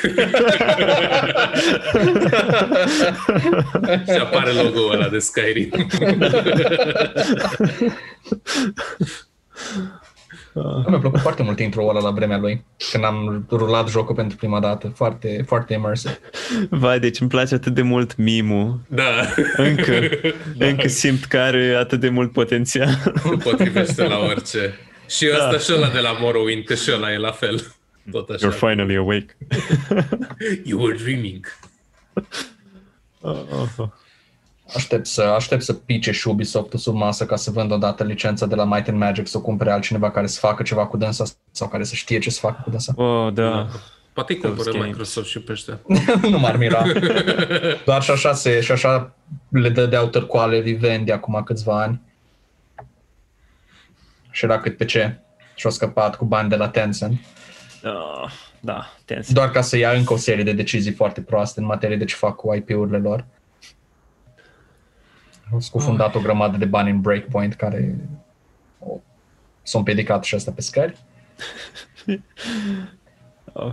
Da, acum o să vină Assassin's Creed Valhalla, unde o să poți să ai simulatorul ăla de pus pietre una peste alta. Wow! Da, Pentru că asta, de asta, vreau, echilibrat pietre. asta vreau de la un joc care se cheamă Assassin's Creed. Da, exact. Mad stacking skills. Îți asasinează răbdarea. Sau, nu știu, un joc care cel puțin încerca să aibă un picuț de acuratețe istorică sau de autentic- autenticitate istorică mai degrabă. Mm. Când a ieșit primul Assassin's Creed și povesteau ăștia prin uh, interviuri că, bă, uite, ne-am documentat să vedem ce arme se foloseau în perioada respectivă, ce fel de armuri ar fi purtată ea, cam, nu știu, cum am fi vorbit. Acum, uite, uh, da, uh, am luat 5 vikingi dintr-un roman fantasy, și am făcut asasin dar care să asasine acum. și se bat cu templierii sau ceva, habar n-am. Da, da.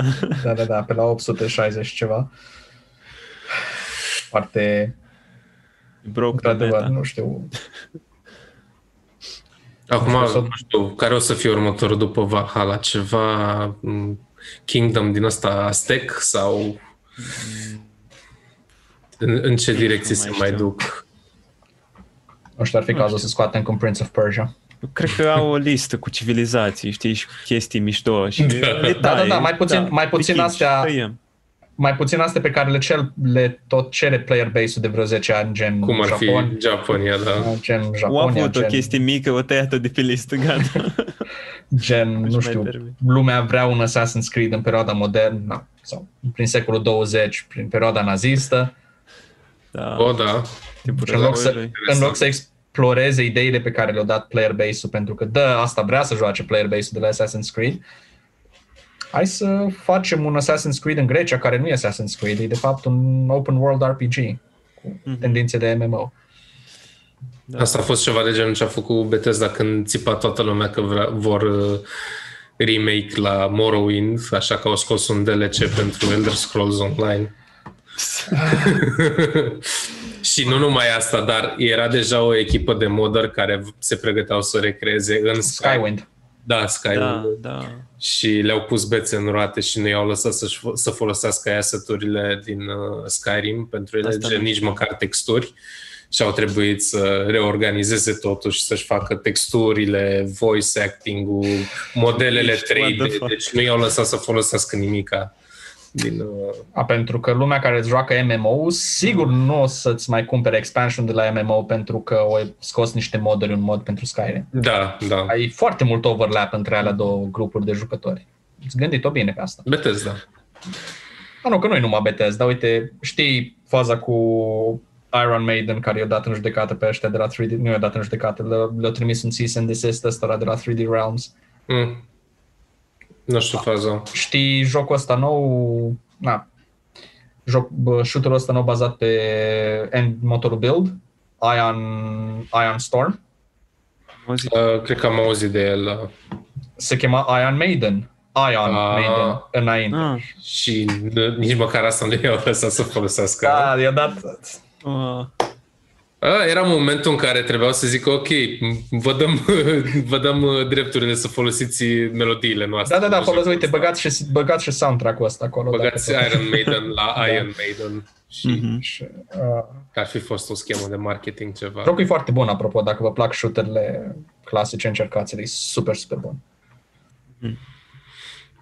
I will I will look it up. Adică face niște chestii cu build engine-ul pe care nu...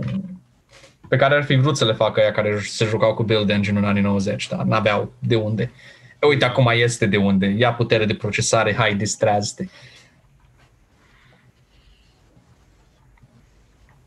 Așa că nu numai e plin mediu de gaming, de oameni care nu înțeleg industria gamingului cum trebuie și modul în care funcționează.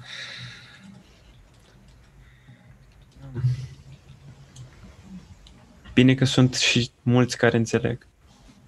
nu destui. Adică, na, cel puțin la companiile astea mari, vezi Ubisoft, vezi Activision, Nu, vezi... aici nu, da. At least we have some some stuff. Some good stuff. Da, este, Adică da. nu, nu e controlată piața până în... Din fericire, încă e capitalism, știi? Dacă ai destui bani ca să-ți pornești o companie de jocuri ca idei faine, poți să faci Da. deocamdată. Bine, controlată acum e altă fază, că e controversa cu ce face Epic. Dar... Mm, na. Ei, am cumpărat și eu un joc de la Epic. Am luat unul Și eu. pentru că nu este nicăieri altundeva. L-am- Am luat ăsta, SnowRunner, Ah, da, da, da. jocul meu Ia. de, de chill. Și eu am luat Hades de la Epic, fiindcă era la reducere. Și eu Subnautica Da. și cred că am mai luat ceva pe acolo. Of, mă doare că îi, sub, că îi susțin.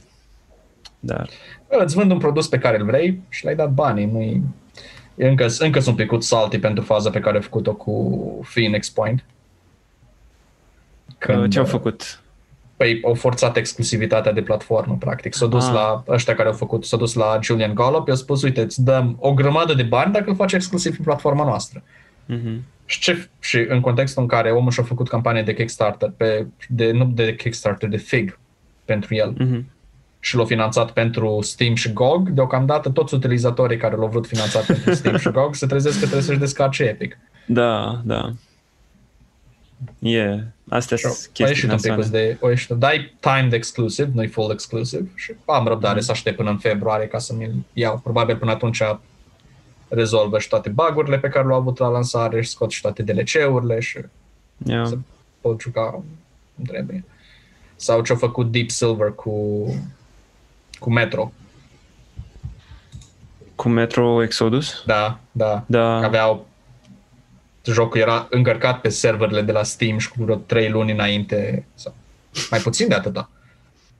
Au devenit exclusiv pe Epic și singurele persoane care puteau să joace pe Steam erau ăștia care îi dăduse pre-order pe Steam. Ah. De... Cam asta Da. da. îmi place mie la Epic. Că Da, chestia asta e principalul, că cum, își cumpără audiența, știi? Adică nu o câștigă prin... Uh, nu au servicii mai bune nici decât Steam, nici exact, decât, exact, nici prin decât GOG. servicii foarte faine. N-au nici măcar servicii de bază. Contextul în care vine acum din urmă GOG Galaxy și o să aibă și magazin incorporat pentru toate platformele astea mari. I mean, Să aibă și pentru come Epic și on. pentru Steam, serios. Da. și o să devină, nu știu, cred că singurul magazin de notorietate care o să rămână o să fie Steam și o să mai rămână toate celelalte storefront-uri rulate prin Go Galaxy. Yeah, I guess. A, a huge marketplace. Chiar te EA simți că Games-ul. mergi la piață. Da, serios. EA Games-ul s-a cumințit și ei cu Origin-a lor și am văzut cam, toate, cam toată librăria lor e pe, e pe Steam acum. Da. Da. Am Plants vs. Zombies pe Origin. Pe mine mă enerva că trebuia să-mi instalez Origins ca să joc Star Wars The Old Republic. E frustrant. Măcar dacă ar fi un launcher bun, dar nu-i. No. Da. Și nici ăștia de la Ubisoft nu stare departe, că și ăștia insistă să-și bage launcherul pe unde nu-și, nu, nu, nu-și are locul. Nu, n-am mai deschis Uplay- Uplay-ul de ani de zile, dar atunci când l-au băgat prima oară, doamne, era, se mișca atât de greu. Am pățit și o faza pe care o pățit-o Chimo, că nu l-am deschis câteva luni la rând și m-am trezit că farmau în chinezoi chestii prin For Honor și prin Wildlands. Wow. Oh, God. Foarte, foarte sigură platforma voastră, băieți. Da. Small indie company, remember, n-au bani, n-au, bani, n-au resurse Yeah. să-și asigure sigur- securitatea la servere, băieți. Fac și ei ce pot cu resursele pe care le au. Exact. Vai. Da. Aștept să văd, vis-a-vis de Ubisoft, aștept, aștept să văd ce iese de ei după ce și-au mai dat jos din managementul ăla defectuos pe care l-au avut. Cu scandalul. Da, știu. Scandalurile. Știi când spui că șeful mărie la tine, nu te aștept să fie la propriu. Băi, ce Ok. nasol a fost. Hai să facem o întâlnire să discutăm următorul design, level design de la următorul joc. Păi hai să mergem într-un strip club. Mhm. Și dacă n-acceptai, îmi pare rău, compania nu e pentru tine. Da, da, da. Da, Maria, inclusiv tu. Jesus Christ. Și trebuie să te prefaci că îți place. Da, De trebuie să asemenea, arunci vă- cu dolari și chestii. Da, exact. Oh, Make it rain. Cine știe dacă o să... S-a luat doar așa suprafața, cred eu. O A, tăiat băi. mucegaiul de la suprafață, știi?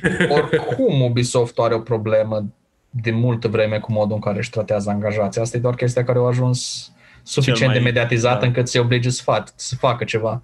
Da. Chestia, știi care? e Că ajung oamenii care părăsesc firmele astea să nu mai aibă niciun, nicio, cum zic, să nu mai fie adiacenți cu, uh, cu alte firme, cu ideea de game design și să-și vadă de altă parte a vieții Mhm. lor și pot să își permit să spună tot ce li s-a întâmplat și să dea afară totul. Pentru că ideea aia principală e că lumea nu spune pentru că o să, nu o să mai ai cum să lucrezi în industrie dacă Mhm. mm-hmm. spui ceva. O să fie foarte greu să lucrezi, poate, o să ți se pună foarte multe piedici. Și de asta cred că avem atât de puține uh, atât de puțină transparență so far. Că cineva, parcă uh, Jim Sterling zicea de ideea de a avea uh, cum ai uh,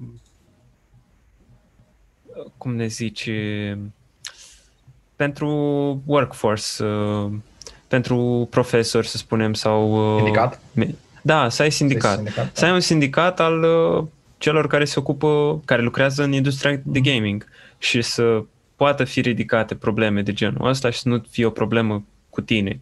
Să nu ți se n-ajungi întâmple cu- ceva. Să-ți, cu crunch-uri cum au fost ale de la Naughty Dog și să-ți fie Da, you know. frică să pleci pentru că nu-ți mai găsești loc. Mhm, Tu stai după Exact, aceea. da. Sau cu ce se întâmplă la Blizzard, că taie și spânzură își dau afară angajați pe bandă rulantă, dar nimeni nu spune nimic și nu a fost niciun scandal masiv pe chestia asta. Da, frate, s- cât au scos? Au scos câte 500, 1500 de angajați și îi tot creșteau salariul, cum îl cheamă? Tipul, Kotick. Bobby, da. Da. Îi tot creșteau salariul, adică nu mai avea destul. Bă, eu sper că, să, că o să ajungă și ăștia în situația în care au fost Konami, nu Konami, Atari, pardon, pe la începutul anilor 2000, când efectiv e o companie care crește prea mare ca să nu mai poată susține deciziile proaste pe care le iau. Aștept să-i văd și pe ăștia că se prăbușesc. Oh, nu știu ce să zic. Chiar nu știu. Să văd cât le mai ține asta de la Activision faza Call of Duty anual care smulge 60 de euro de la 10 milioane de oameni odată. Cât le mai poate? Cât mai poate să-ți meargă același joc cu alte, Skinuri. alți, cu alte skin-uri? Aparent, de câți ani merge? Adică Toți. să ne gândim un pic, știi? Câți ar mai putea să meargă? Ai acolo player base-ul, îl ai cumva îl ai în mână. Da.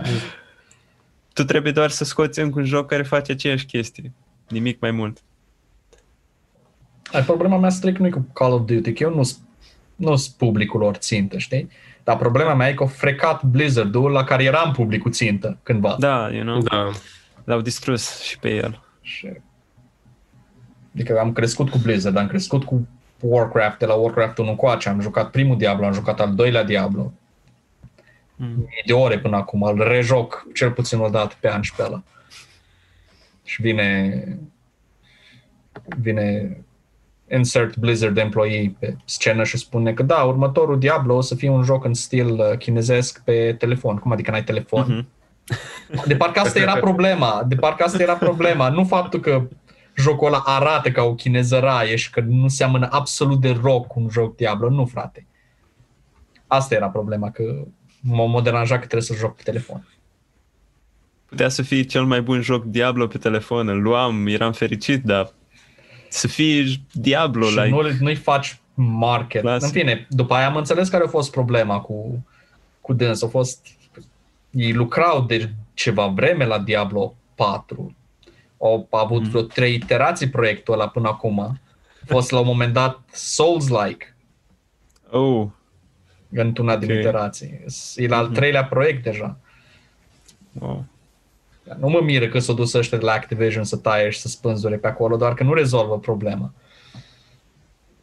Pentru că tot pleacă Da. din talentul care put- ar putea să-ți facă jocuri bune. Cine mai este? Mai este Alan Adam la Blizz, cam atâta din echipa veche. Deja poți să spui că nu mai... Că nu mai e echipa Nu veche. mai e echipa și ăla e veche. pe o, pe o funcție din aia de new, de, de, de incubator de proiecte noi, chipurile. Aștept să-l fure Dreamhaven și pe el. Yeah. Să vedem ce face Dreamhaven. Eu aștept cu... Am emoții la ei cu finanțarea. Um, Pentru că da, asta, în funcție de unde se duc după finanțare, când mă îndoiesc că o să uh, finanțeze totul numai Morheim, știi? În Mhm. funcție de unde se duc Clar. cu finanțarea, de ce pretenții o să aibă finanțatorii să facă, acolo Sper am să nu emoții. fie neapărat jocuri mari, să nu țintească la jocuri, nu știu, extrem de mari, știi, Da. extrem de costisitoare în primul rând.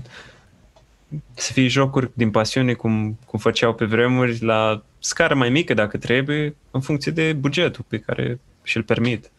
Asta a fost greșeala gafa lui Bill Roper cu Hellgate London, Mm. că a încercat să facă mai mare decât trebuia să fie. Da, nu știu, nu prea știu ce s-a întâmplat cu jocul ăla. A ieșit, a ieșit pe piață plin de baguri, sărac în conținut, Fi- fix genul ăla de joc pe care Devi nu mai reușit să-l termine și Ah. lipesc toate bucățile pe care le au și Ah, îl right, lansează. am, cred că am citit ceva de, despre el, că te blocai la primele niveluri și era nasol Așa, rău. asta. Ceea ce era în ziua de azi nu e o, e o treabă așa de nasoală, că nu vezi că e la modă să scoți jocul pe trei sferturi și să termin după aia. Dar în perioada distribuției Da. digitale aia îți nenorocea studio. Scoteai un produs Mhm. din ăla să termina treaba. Yeah. Și asta e, sper să se prindă că piața îți permite acum să scoți proiectele indie micuțe, care să fie simultan jocuri foarte bune și care, bun, nu o să-ți aducă triliarde de dolari, dar o să-ți finanțeze studio să poți face jocuri în continuare. Mhm. Și cred că Mor- Morheim s-a prins de asta pentru că îi face parte din ce am văzut eu acolo la misiunea studioului.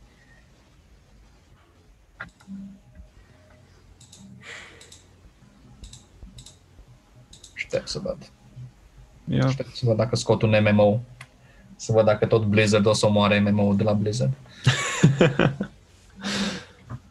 Ar fi mișto. Să scoată bine. în sfârșit proiectul Titan cum voiau. Dar trebuia să fie trebuia să fie un MMO bazat pe universul din Overwatch. Da, da, da. Știu că Personajele din Overwatch. ce-au rămas uh, au folosit în Overwatch. Da, Din tot proiect. așa. Jucărioare lipite ca să, cât, destul cât să fie un joc, scoate. Și totul a avut succes. Tot s-a vândut destul de bine în varianta inițială. Da, da. I Au mean, avut, cred că încă și acum merge, adică au, mai sunt avut, oameni care joacă. au avut un nucleu foarte solid jocul și au reușit să, să-i facă marketing cum trebuie. Mhm. Dar cam asta. și lootbox-uri cum trebuie. Mai Alea măcar de să numai lipsite. skin-uri. Măcar, da. Aștept să moară și trendul ăla. Nu știu dacă o să scăpăm vreodată. Are. O să fie transformat în altceva. Da, O să fie altceva care să profite un pic mai bine. Da. Remember, pride and accomplishment. Mhm. Cum zicea nenea de la EA Games. Era un tip care făcuse o prezentare despre toate uh, Surprise Mechanics. Așa. nu mă refer la tipul ăla care a zis, care a susținut în uh, tipa, cred că era, susținea în uh, uh, camera aia, în camera lor zilor sau nu știu unde. Da, nu mai știu nicio care era contextul, dar mi-a plăcut Da, cum, a, era cum a încercat să o judecată. învârtă. Surprise Mechanics. Nu, Not tipul, gambling.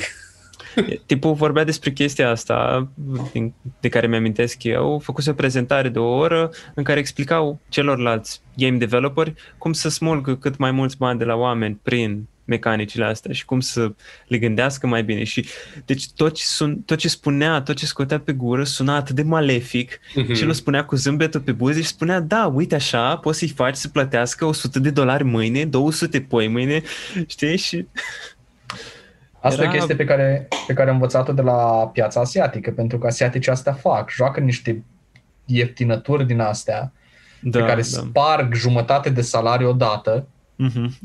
și se fac o grămadă de bani din gaming, mult mai mulți decât piața occidentală. Exact. Și toată lumea încearcă să transcrie succesul de acolo aici. Din păcate, începe, cam începe să funcționeze. Asta e grija mea. Cu cei Grija mea că mai în mici. 10-20 de ani, dacă o să mai fiu în viață pe atunci, nu o să mai pot juca jocuri AAA care să mă aibă pe mine ca public țintă. Mhm. O să rămân Să aibă numai- portofelul tău ca public țintă. Exact.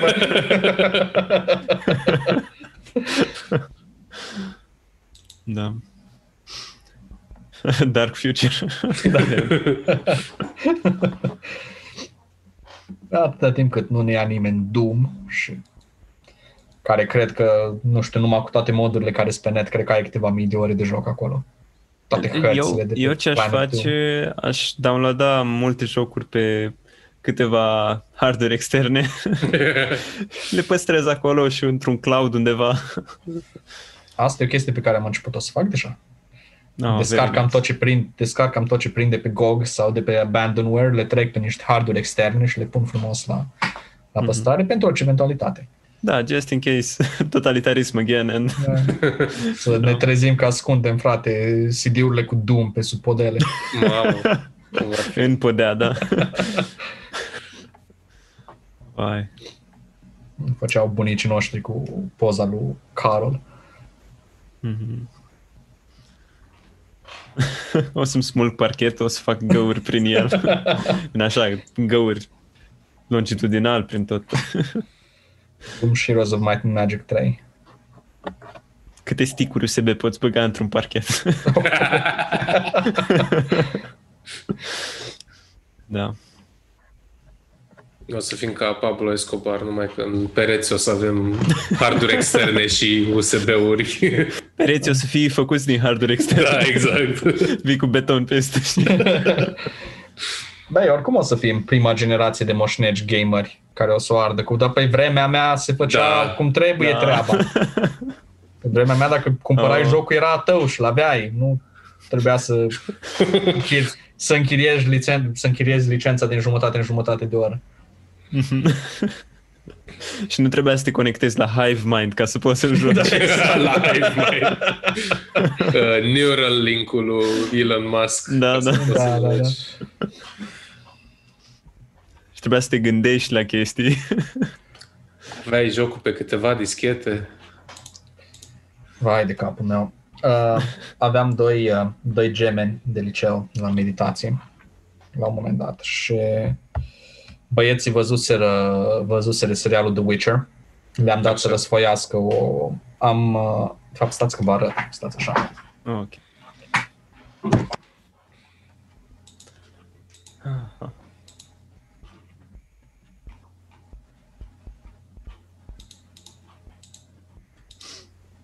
Da, good old times. Da, deci am venit înapoi să umplu timpul. V-am ascultat în tot timpul ăsta, în timp ce găteam la bucătărie, că mi s-a făcut foame.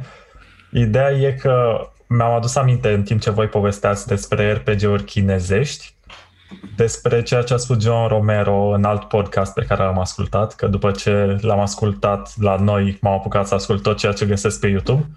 Așa. și spunea că în China, acolo unde au făcut RPG-uri, multe și oamenii sunt dependenți de ele, există doar anumite orașe unde oamenii își permit să cumpere obiecte în jocuri.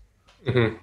Așa că și-au dat seama companiile de jocuri că abordarea cea mai bună e să viziteze satele, să găsească internet cafeuri unde sunt oameni care după muncă, după ce își fac muncile agricole, se duc să se joace și să-i umple pe aia de cadouri.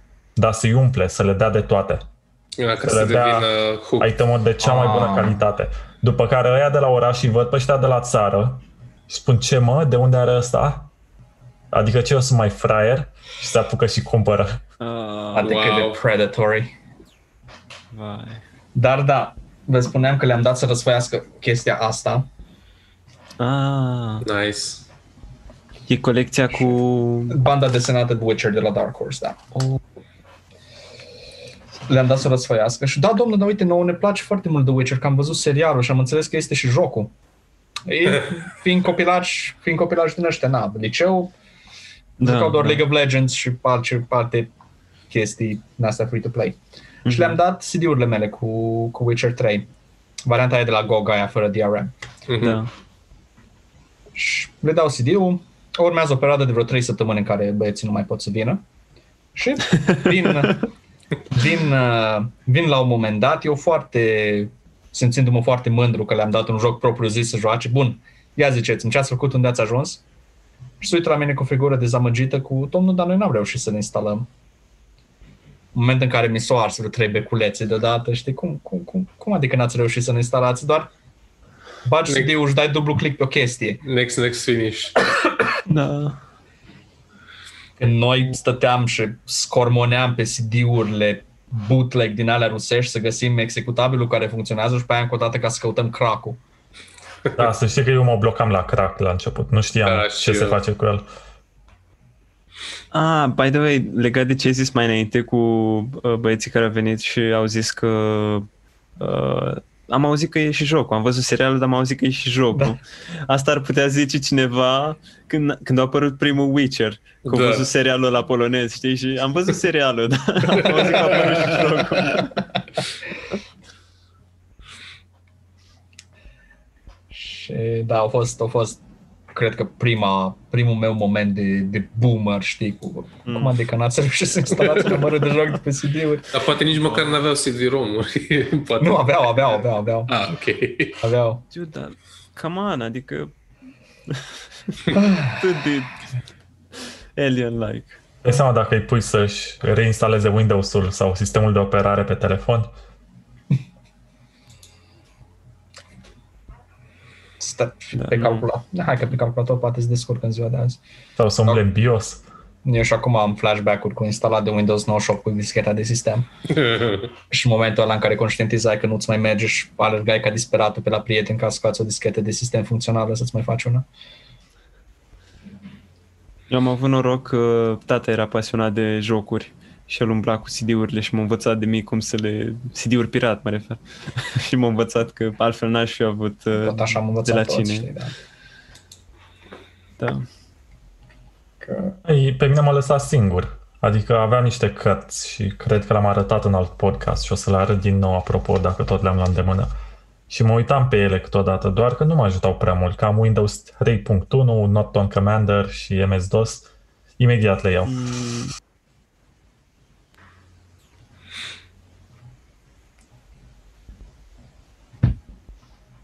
Da. Cum în perioada noastră, că spuneai la un moment dat Pe vremea că jucam, noastră.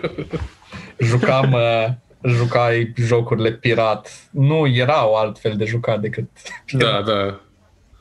abia Deci după ce am... manualul începătorului de la Teora. Wow.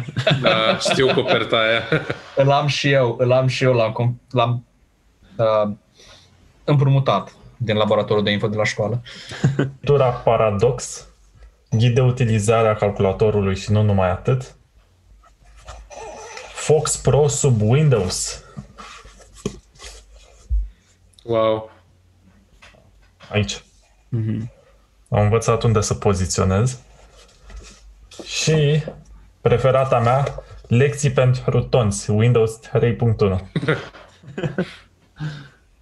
Asta în engleză se numesc Idiot's Guide. Da, da, da. Și pe ăsta îl cheamă Ion Creion. Eu nu cred. Vremea când se făceau manuale instructive inteligente și amuzante. Numai chiar Eu avea nevoie creion. de ele. Da, Ion Creion era uh, agrafa aia care ți apărea în Word. Da, grafa. Clipping. Oh, my. da, da. Așa. How can I help you today? Și de regulă îți dea un răspuns care nu te ajuta absolut deloc. Indiferent ce succes îți făcea, nu era bună la nimic.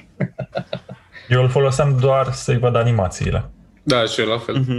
Îi Alea dădeau erau show și amuzante, da. hide și aveai și o bilă roșie, aveai și un câine, aveai Mhm. și... ce mai exista? Un moșulică Mhm. sau ceva? Sigur e un clip pe YouTube cu cineva care a avut Office 95 și a filmat There ecranul. must be. There must be. Îmi amintesc că am fost supărat în ziua când au anunțat că scot... Cum s- Doamne, îmi scapă cuvântul. Erau niște grafice din astea pe care le aveai în Office. Screen în, în Office. În Office. Și erau un fel de personaje și oameni pe care puteai să-i adaugi. Mm. Ceva art, dar nu mai știu exact cum se numesc. Dacă aveam carte de Office aici, m-aș fi uitat imediat. Winart, nu știu, ceva de genul, dar erau geniale și erau folosite în anii 90 și la începutul anilor 2000 la toate afișele astea făcute amatoricește. Ah, Toată lumea le lua și le Ah, punea. da, le știu, le știu. Da, îmi aduc aminte. Oamenii în tot felul de situații. Dacă era un campionat sportiv, atunci luau de acolo ceva cu sport și puneau un basketbalist, o chestie. Erau stock images de altă dată. Exact. Înainte să ai biblioteci de imagini și să ai de unde alege, aveai acolo o singură chestie la fiecare categorie în Office. Dar imediat o să caut să spun cum se numesc.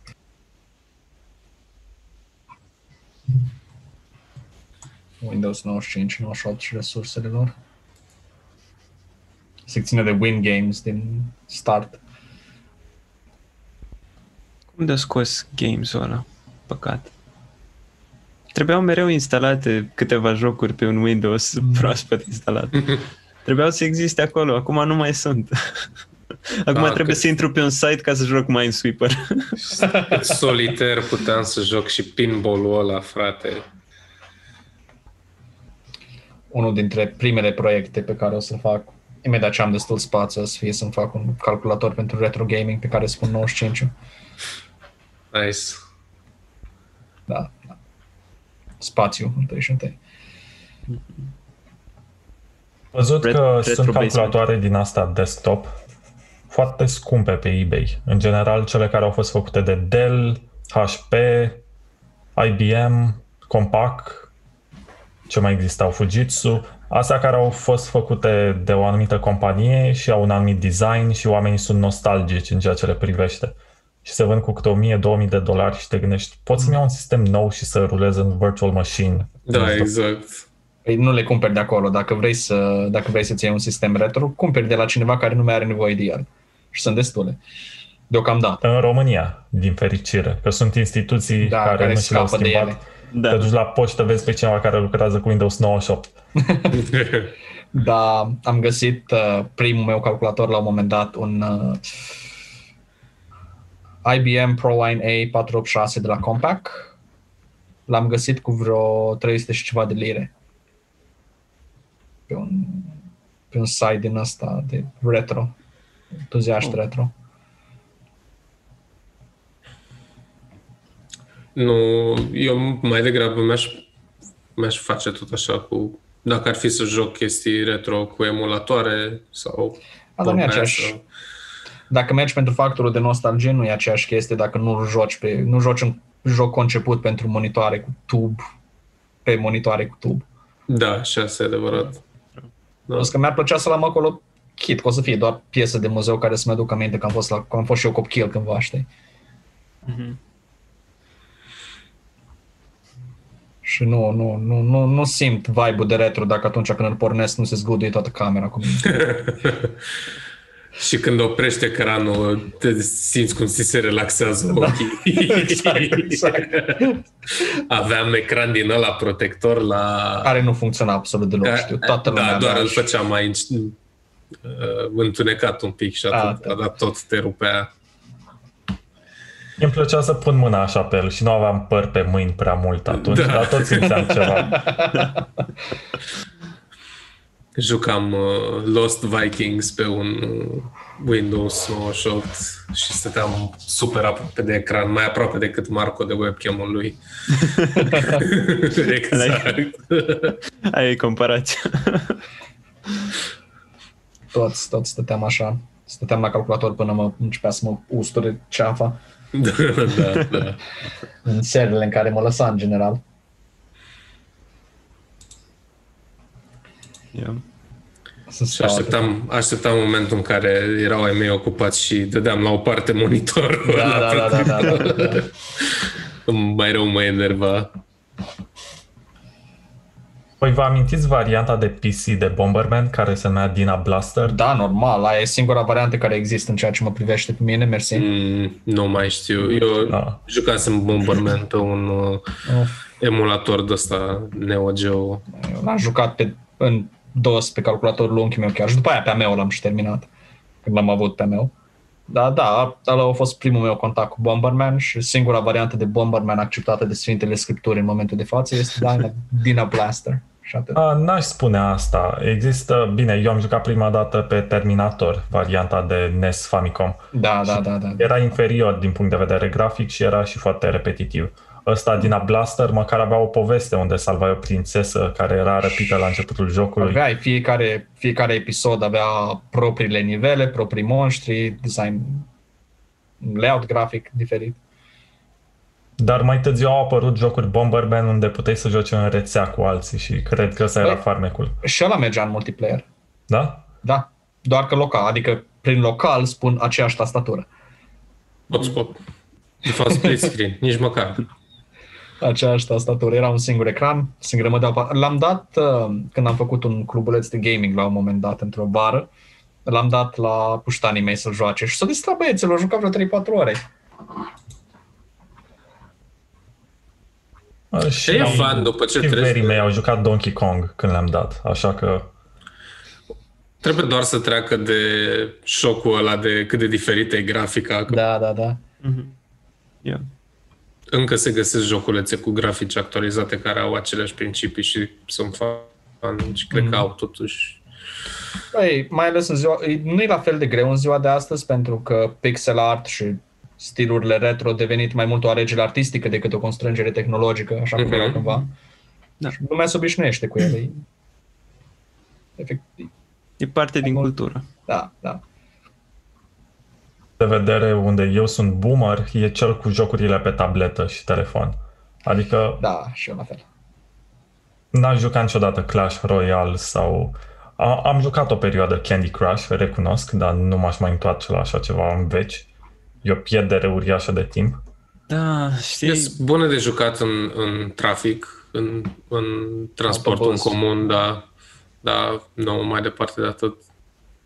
chestia e Eu, că uh, încercas, eu încercasem să le joc în liceu când le juca toată lumea și să cumva țin pasul, știi, cu Uh-huh. moda ca să avem despre ce vorbi, dar pf, mă plictiseam mult prea repede de ele, jucam prea puțin ca să fiu foarte bun și ca să câștig la jocurile astea de pe mobil și am ajuns să văd un pattern, momentul în care primeam un reward uh, la început mai mare și apoi din ce în ce mai mic ca să mă țină jocul și când, când am văzut patternul ăla foarte clar, am zis, ah, fuck it, toate sunt la fel, toate Da, jocurile. exact. Și nu mai puteam să mă bucur de niciun joc. Foarte, sau, hai, nu chiar niciunul, dar foarte puține. Cred că vreo două, trei jocuri pe telefon chiar mi-au plăcut. Și au fost jocuri single player cu o poveste.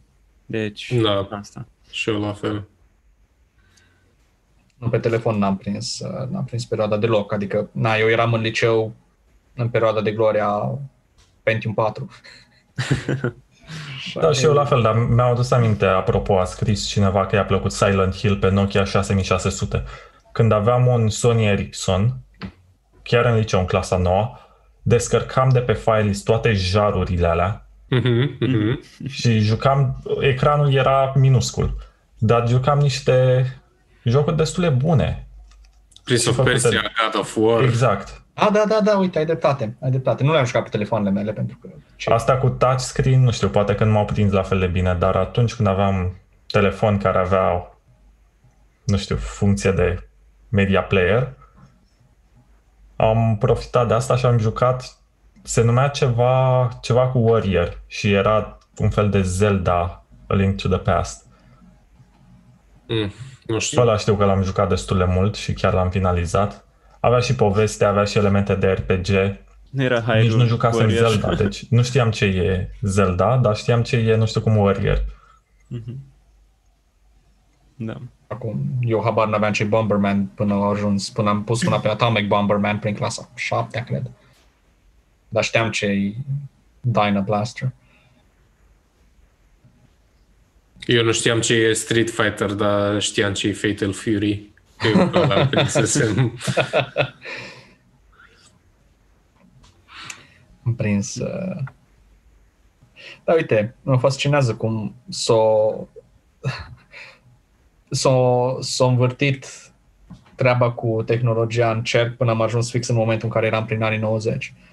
Calculatoarele au ajuns de la instrumente pentru entuziaști, au trecut prin instrumente generale de care are nevoie toată lumea prin la mijlocul anilor 2000 și acum când toată lumea are tablete și telefoane pentru puterea de procesare de, de, de uz general, au ajuns iarăși instrumente de entuziaști.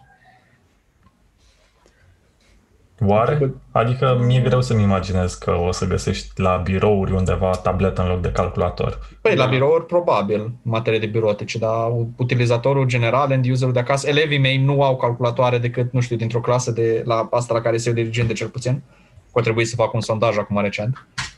Elevii mei nu au... Uh, elevii mei nu au uh, calculatoare acasă. Toți se conectează și se joacă de pe telefoane sau de pe tablete. Cum își fac proiectele? Prezentările? Nu prea fac dacă le dau în format online. Right. Adică au trecut perioada în care toată lumea are un calculator acasă. S-o cam dus. Oricum am observat That's și eu că sunt mai mult cu laptopurile acum dacă chiar au nevoie. Nu, Da. În niciun caz de stop. No. Da. Și, sincer, nu-mi displace foarte mult situația, pentru că nu... Eu sunt un picuț... Nu-mi place nici faptul că gaming-ul a devenit brusc de la ocupația tocilarilor care chiar erau interesați acum o chestie de, foc, de focus pentru cultura populară. Pentru că se bagă, se bagă prea mulți oameni care n-au ce căuta în domeniu acolo să... Pe mine mă Viteze. bucură chestia asta, că e mai mult content de... din Da, dar în care- general tinde să fie mai mult content care nu e orientat către noi. Dar am, Și asta e adevărat, da. am, mai, am mai pus problema asta parcă o dată. Câte dintre jocurile AAA lansate recent chiar crezi că au fost făcute pentru genul nostru, de, Da, așa pentru oamenii este care adevărat. au ideea noastră de gaming? Și câte au fost gândite ca să sugă bani prin loot boxes și alte mecanici terțe sau efectiv pentru omul care vrea să stea pe canapea, să se joace o jumătate de oră și să se relaxeze cu controlerul în mână. Da, da. Mul- mulțumită internetului acum avem piața indie care tot scoate și îmi dă de lucru, așa că nu, nu pot să mă plâng. Mhm. Sunt de toate pentru toată lumea. Guys, eu trebuie să vă las. Da, și eu ar cam trebui să... Da, cred că să- putem să încheiem, că am depășit două ore și aproape două ore jumate. Da. Nu s-a simțit. Da, ca de obicei îmi place să stau la palavre cu voi. Da, a fost foarte fain. Mersi Și că cu Sandy. ai stat cu noi și cu Sandy. Băi, eu- Sandy e unul din eroii copilăriei mele, așa că chiar uh, mersi foarte fain că m-ați invitat să, să pot sta de vorbă un pic cu omul. Nu, și noi îți mulțumim că, uite, am avut mai multe pe care să le discutăm cu el și mai specific. Știam că tu ai jucat Doom în ultimul an și l-am jucat și eu, doar că am scris pe site review-ul la primul episod Deci episoadele 2 și 3, deși le-am jucat, nu le-am procesat în mintea mea la fel de mult. Iar la Doom 2, poate cândva o să-l parcurg pe tot, deși mi se pare intimidant, are multe hărți, sunt foarte grele după un anumit punct. Nu sunt, crede-mă. Mai ales dacă, dacă îl joci emulat cu schema de control pe mouse și WASD, poți să treci prin el și pe Ultra Violence ca prin brânză. Ei, îs, ultimele chiar sunt ușoare. Îs, erau grele când eram noi mici și jucam numai din tastatură și nu foloseam funcția de strafe. Dar poți să-l joci. E, e, uh, sincer, mie mi se pare că e mai bun decât primul Doom. Face Este. chestii, face chestii mult mai interesante cu engine-ul și are super shotgun Da, are super shotgun Dar are și mai puțin sau nu are, cum să spun, are mai puțină tensiune atunci când găsești boșii. În primul joc ai, cum îl cheamă, nu știu cum, bl- a, nu, nu mai știu să Cyber vorbesc. Demon și Spider Mastermind. Da, dar ăștia sunt la episoadele 2 și, Da. 2 și 3, dar la primul îi ai pe ăia Baron doi Hell? frați. Uh, Hell Barons. Hell Barons, da. Da. Și Ei. după îmi place foarte tare momentul ăla când îi învingi, după care se formează scara pe care să cobori în iad. Da. Și intri și te mănâncă, devii aia, dim, Pinky Demons. Te mănâncă devii Pinky Demons. Da. Dar nu mai vezi nimic, se face totul da. negru și te omoară, după care îți apare ecranul, uh, mesajul pe ecran. Cred că am dat load game de vreo 10 ori acolo încercând să văd dacă pot să supraviețuiesc la faza aia. Nu e singurul. Nu, în Doom 2 boșii sunt, integ- îs- boșii sunt integrați în nivel, practic. Îs challenge din nivel, nu, prea, nu au nivele separate, mai puțin uh, John Romero în ultimul. Da, e kind of sin. Da. Da, recomand. recomand. Deci îi contactăm pe cei de la Red Goblin să vedem dacă ne vând board game-ul făcut de Sandy Peterson. Băi, eu comand unul. Serios, dacă fac o comandă separată, mă anunți. Că vreau și Chiar Ideea e îl vreau că pe ăla. aș prefera să iau de la o firmă din România decât să comand din Germania. Da, așa da. Da. adevărat. Ți-am zis, am intrat pe Amazon nemțesc și n-am găsit asta. Mi-au dat sugestii de la cu totul altceva. Mhm. Da, dacă l-aș reușim juca. să, să-i convingem. Deci eu am în și, cu, caz, că, ci- am și cu cine să joc, trebuie doar să-l iau. în caz că ați deschis mai târziu podcastul și nu știți la care board game ne referim, se numește Planet Apoc- Apocalypse. Cred că o să-i pun linkul ori pe chat, ori în descriere, ca să puteți să vedeți despre ce este vorba. Văd că are pachete cu boși sau cum se numesc, Demon Lord Packs și poți să iei mai multe creaturi de la Cthulhu și până la Spider Mastermind. Zicea ceva de Cyber Demon, dar nu-l văd. Uh, era să fie Spider undeva. Mastermind. Și are mai multe ediții, pack-uri separate, Power Pack, Pack of the Pit, Void Pack, Dragon Pack. Astea sunt expansionuri. Da, nu știu. Cum începi? Iei jocul obișnuit și după ei personaje sau iei expansionuri? Sunt Expansionurile expansion, includ da, personaje? Probabil expansion că ăștia de la ăștia care au Arkham Horror. Anyhow, băieți, eu o să vă las. Mă retrag. Mulțumim Da. foarte fain Și încă o dată pentru seara că m-ați plăcută. invitat și când mai aveți un sot liber și nu aveți cu cine îl ocupa, mă anunțați. Te așteptăm. Cu drag. Ok, take care, guys. Seara faină. Seara faină. Pa, pa. Ce facem? Încheiem și noi?